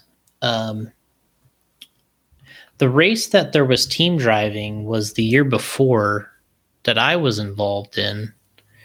Um, on the, I guess you would say, on the bad end of it, because uh, Kinwald and Greg Hodapp, they were on the same team uh, on on Losi. They were on Trinity, and Kinwald was like uh, Brian and I had the same issue in our qualifier. We hit a like a lap traffic because back then you you only had to put you know your good run had to come when the track was fast, and during both Kinwald's run and my run, we both hit lap cars and cost us you know uh, valuable time.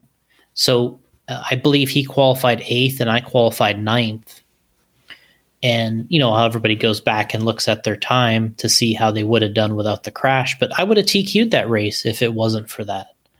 Um, the issue with the back marker uh, which actually was josh cyril if i remember correctly because he was running off-road there. I, I hit him um, or he hung a turn right in front of me. But anyway obviously wasn't his fault but that's part of the game. And so in so we ended up qualifying eighth and ninth, and what ended up happening was in the mains, Greg Hodapp was qualified a little bit higher, but Kinwald got up through the pack in the first main really easily. Uh, he was in the running as long along with um, I was in the running as well, and he won the first main. And I, I forget if I got second or third, something like that and then the was the second main. I think it was the second main.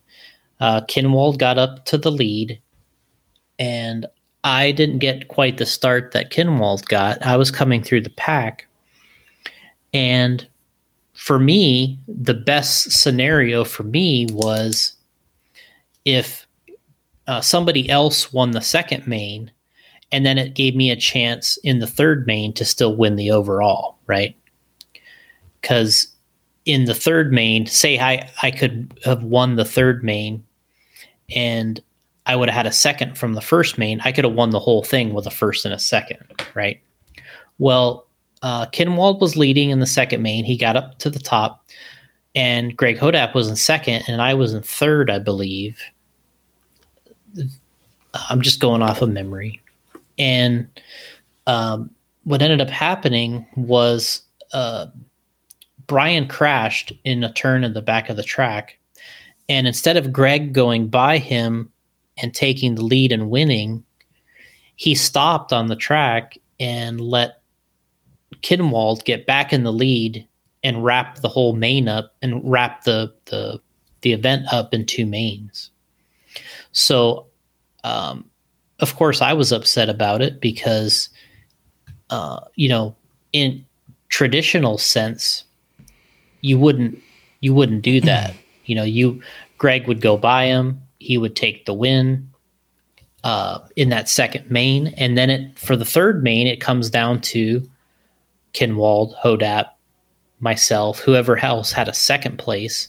That's who can win the overall. That's what I wanted to happen, right? Right. So it was better for me would have been it go to a third main. You take your chances. You you try to see if you can get your win there somehow. But Kinwald crashed in that second main. Greg waited for him, let him go back into the lead and wrap it up in two mains. And so that was the team driving that I experienced at that race. And I understand. I remember being really upset at the time and telling Greg about it. And he just kind of laughed it off and said, Hey, you know, I get paid one way or another, you know, you know, kind of insinuating that for him, Kinwald winning was just as good as if he won. And maybe that's true. Right. Um, so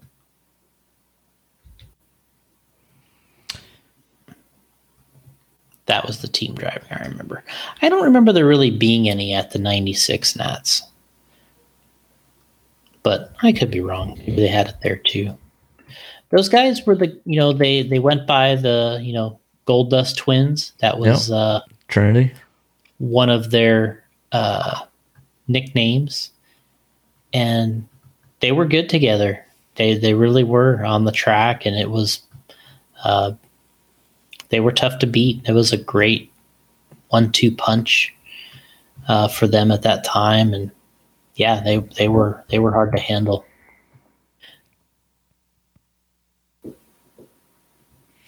Let's start winding this down a little bit. Um, Corey's saying uh, 10 scale two wheel drive buggy. What is the top five?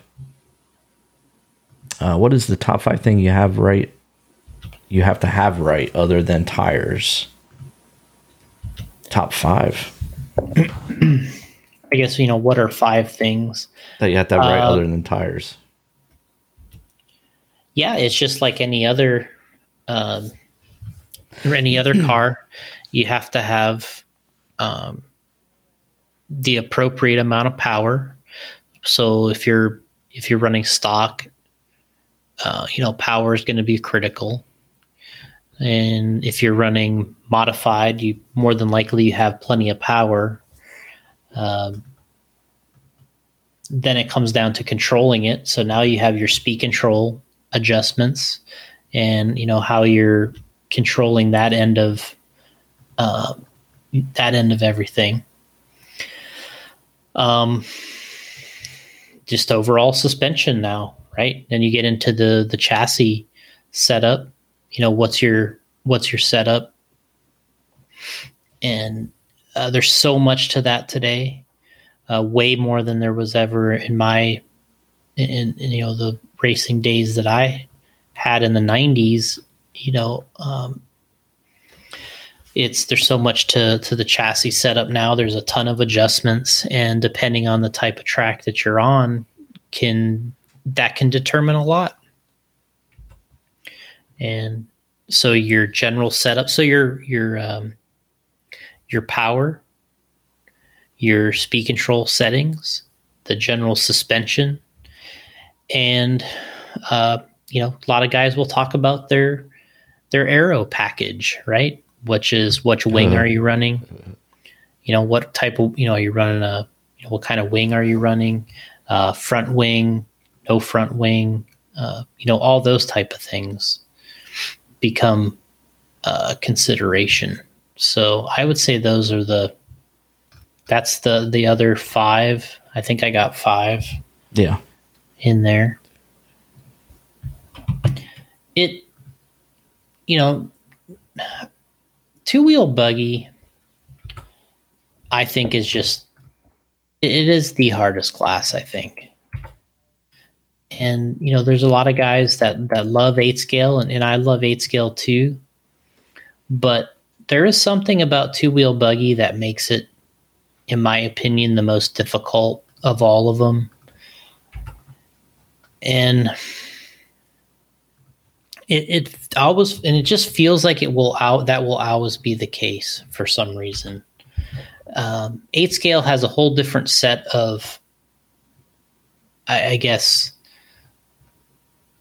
uh, you know difficulty but two wheel buggy just from a plain driving standpoint is the class uh, just pure driving pure raw talent. Uh, that's where it shows that class. Um, and, you know, there's a reason why I would think there isn't a widespread um, Hmm. teams that have won a, a, a world a world championship in in 10 scale buggy because just you, you can't have that you can't pull the Chris Bing at, at the 10 scale buggy worlds. It just doesn't you know what I mean? Mm-hmm. You you there's no surprise you know, it's very hard to surprise anybody and just a lot to it. Just a lot to it. Uh, Matt Adams is saying, "What's your current favorite solid Axle Pro mod chassis?" The kid wants to try out monster truck racing. So who's this now? Matt Adams. Okay. Uh well, I'm I'm a little different right now because I've all the the pro mod chassis that I'm running um, are all axial based, but they're highly modified with like our own uh, suspension and, and different different things we've we've done to them. So, um, but you know the guys that the clodbuster is hard to beat on carpet. Well, a clodbuster based suspension, I guess you'd say. It's hard to it's hard to compete against that on a carpet track. Mm. They, they, seem to still handle better or have an advantage. Uh, the shafty trucks seem to do pretty well on tracks and conditions that uh, maybe dirt or a little looser conditions, uh, something that where you don't get that effect of the uh, the motor being parallel to the to the drivetrain. Um, there's a lot of uh, torque steer um, that has to do with a shafty truck with the motor when it's in that's parallel with the drivetrain. But um, uh, as far as a clodbuster suspension, that cube chassis um, has been awesome. Uh, the the ZRP is another one that the guys run that's really successful with clodbuster based transmissions. Uh, my axial stuff with our kind of prototype or test parts have been pretty good on dirt. Um, I just got a, um, I haven't raced it yet, but a freestyle RC um, chassis that I really like. Uh, like the way the looks of it. Uh, Fred and I, we kind of moved the sway bars around a little bit and some different materials so we could uh, use the sway bars a little differently on that. But um, I would say if you're going to race on carpet, you want to look at uh, clod based transmissions and a, a, chassis kit that matches that.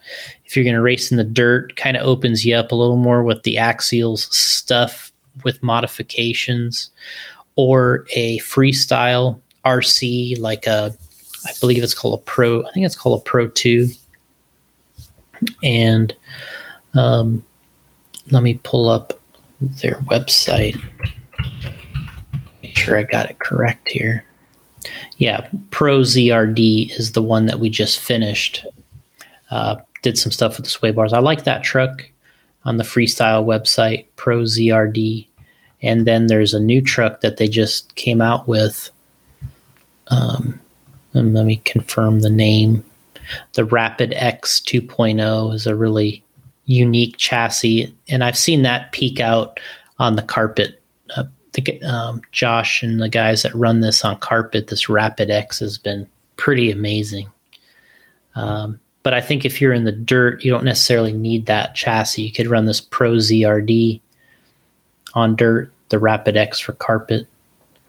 Um, so I, I didn't really give you my favorite, I guess you could say, but those are the options I think to the best options to choose from. Oh, and there's the Losi LMT. I mean that that truck just came out. Yeah. You can use that with modifications. I would take stuff off of it more than you know. More than likely, I would take um, take things off of it, and I think that would be a, a really good chassis too. I have the um, sharing the screen with uh, Freestyle RC. Um, yeah, Pro ZRD. The, yeah, Pro ZRD, Rapid X. I think the Pro ZRD. We ha- haven't ran it in the dirt yet, but I think it will. Um, will do uh, well out there uh, in the dirt. I think the other one, the Rapid X, for the um,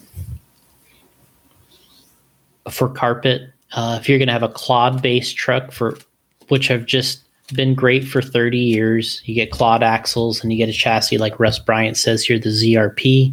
That's a good one. Um, that's what I would. I, I know that uh, Russ runs that. He's won a ton of races, and um, Sonny Santucci, he's won a ton of races with that. Yeah, and he's got the Losi LMT. You know, Russ Bryant mentioned here. I think the Losi LMT truck you, I think you take some things off. You do a little rebuild yourself because the ones that come built are a little they're not built really that great. So you know you do a little rebuild yourself. Um, pick your electrical, get like some Hobbywing electrical for it or something eight scale based. Uh, put some JConcepts tires and a body on it. It's another good truck. Uh, there we go. Let's see. Uh, Matt's saying thanks a lot. I'm just trying to figure out what would work decent everywhere. Yeah, you know, it's work decent everywhere is is always you know, it's it's it's always hard to say. But I mean, I have I've had good success with the axial trucks I have had everywhere, but you know, they're also heavily modified, so you know, that's it's a little hard to um, to to achieve that particular truck because of all the modifications. Um, so that's where the the clods and the LMTs and stuff kind of come in, where they're uh, they're really good in in that in that situation. John Bolton says, looks cool. Hobby Haven did a monster truck event this past summer, had around 200 entries of mostly first time racers. Very cool. They had 200 entries in monster trucks. Yep. Mostly first time racers. I don't understand why I wasn't there. Neither do I. Either do Hobby I. Haven is the place to be. That's a great turnout. So that is episode 232. We appreciate everybody joining the chat um, and uh, submitting all the questions and comments. Hope everybody has a safe and happy Thanksgiving tomorrow. Jason, what are you doing tomorrow? you going? Uh, Going to my sister's. going to your sisters for Thanksgiving? Gonna get on the boat, go around the lake. Uh, actually, I hadn't even thought about that part Yeah, yet. they might they might get you on that. They might. Yeah. How long, how long are we going out there again? Oh, Allison's saying it will be dark, so you'll be on the boat in the dark, Jason. Hmm. Yeah, I won't be on there then. Um, yeah. So uh, happy Thanksgiving to you, Jason. And uh, happy Thanksgiving to you as well. You know what? I miss Cleveland. I have to say that. I used to enjoy going to Cleveland for Trinity. you know Um, that's still going on this this week. I saw that. I saw my boys from X Ray are all going to that. Mm-hmm. So, um, I saw their posts and I'm like, damn, Cleveland, Thanksgiving. That was the tradition. You're like, that's where I want to be. I would love to go there again. But uh, is it in the same um, hotel and stuff still, or did they move that? I have no idea. I've never been to Cleveland. Oh, you oh you never went? I never went. Mm, okay. So anytime Thanksgiving rolls around, I always think of Cleveland and the good times of seeing, you know, hanging out with the guys and uh, I saw your boy at uh, the Associated race. Um, Jim Dieter. oh yeah, that's right. You were telling me. That was awesome. Yeah, that was awesome. Hanging out with Jim and uh, the whole gang. I mean, Yeah, when I think of Cleveland, I think of him like just Dieter. doing work. Yep. Going back in the day, you know, with all the batteries and stuff, you go into his hotel room and he's there working, and the, the place is just blown up with equipment, and you know, tuning the motors and the batteries. It's just crazy, and you know, he loved doing it. Mm-hmm. All right, guys, have a good one. Again, happy Thanksgiving. Yep. Happy Thanksgiving to all. Thank you. We'll see you soon.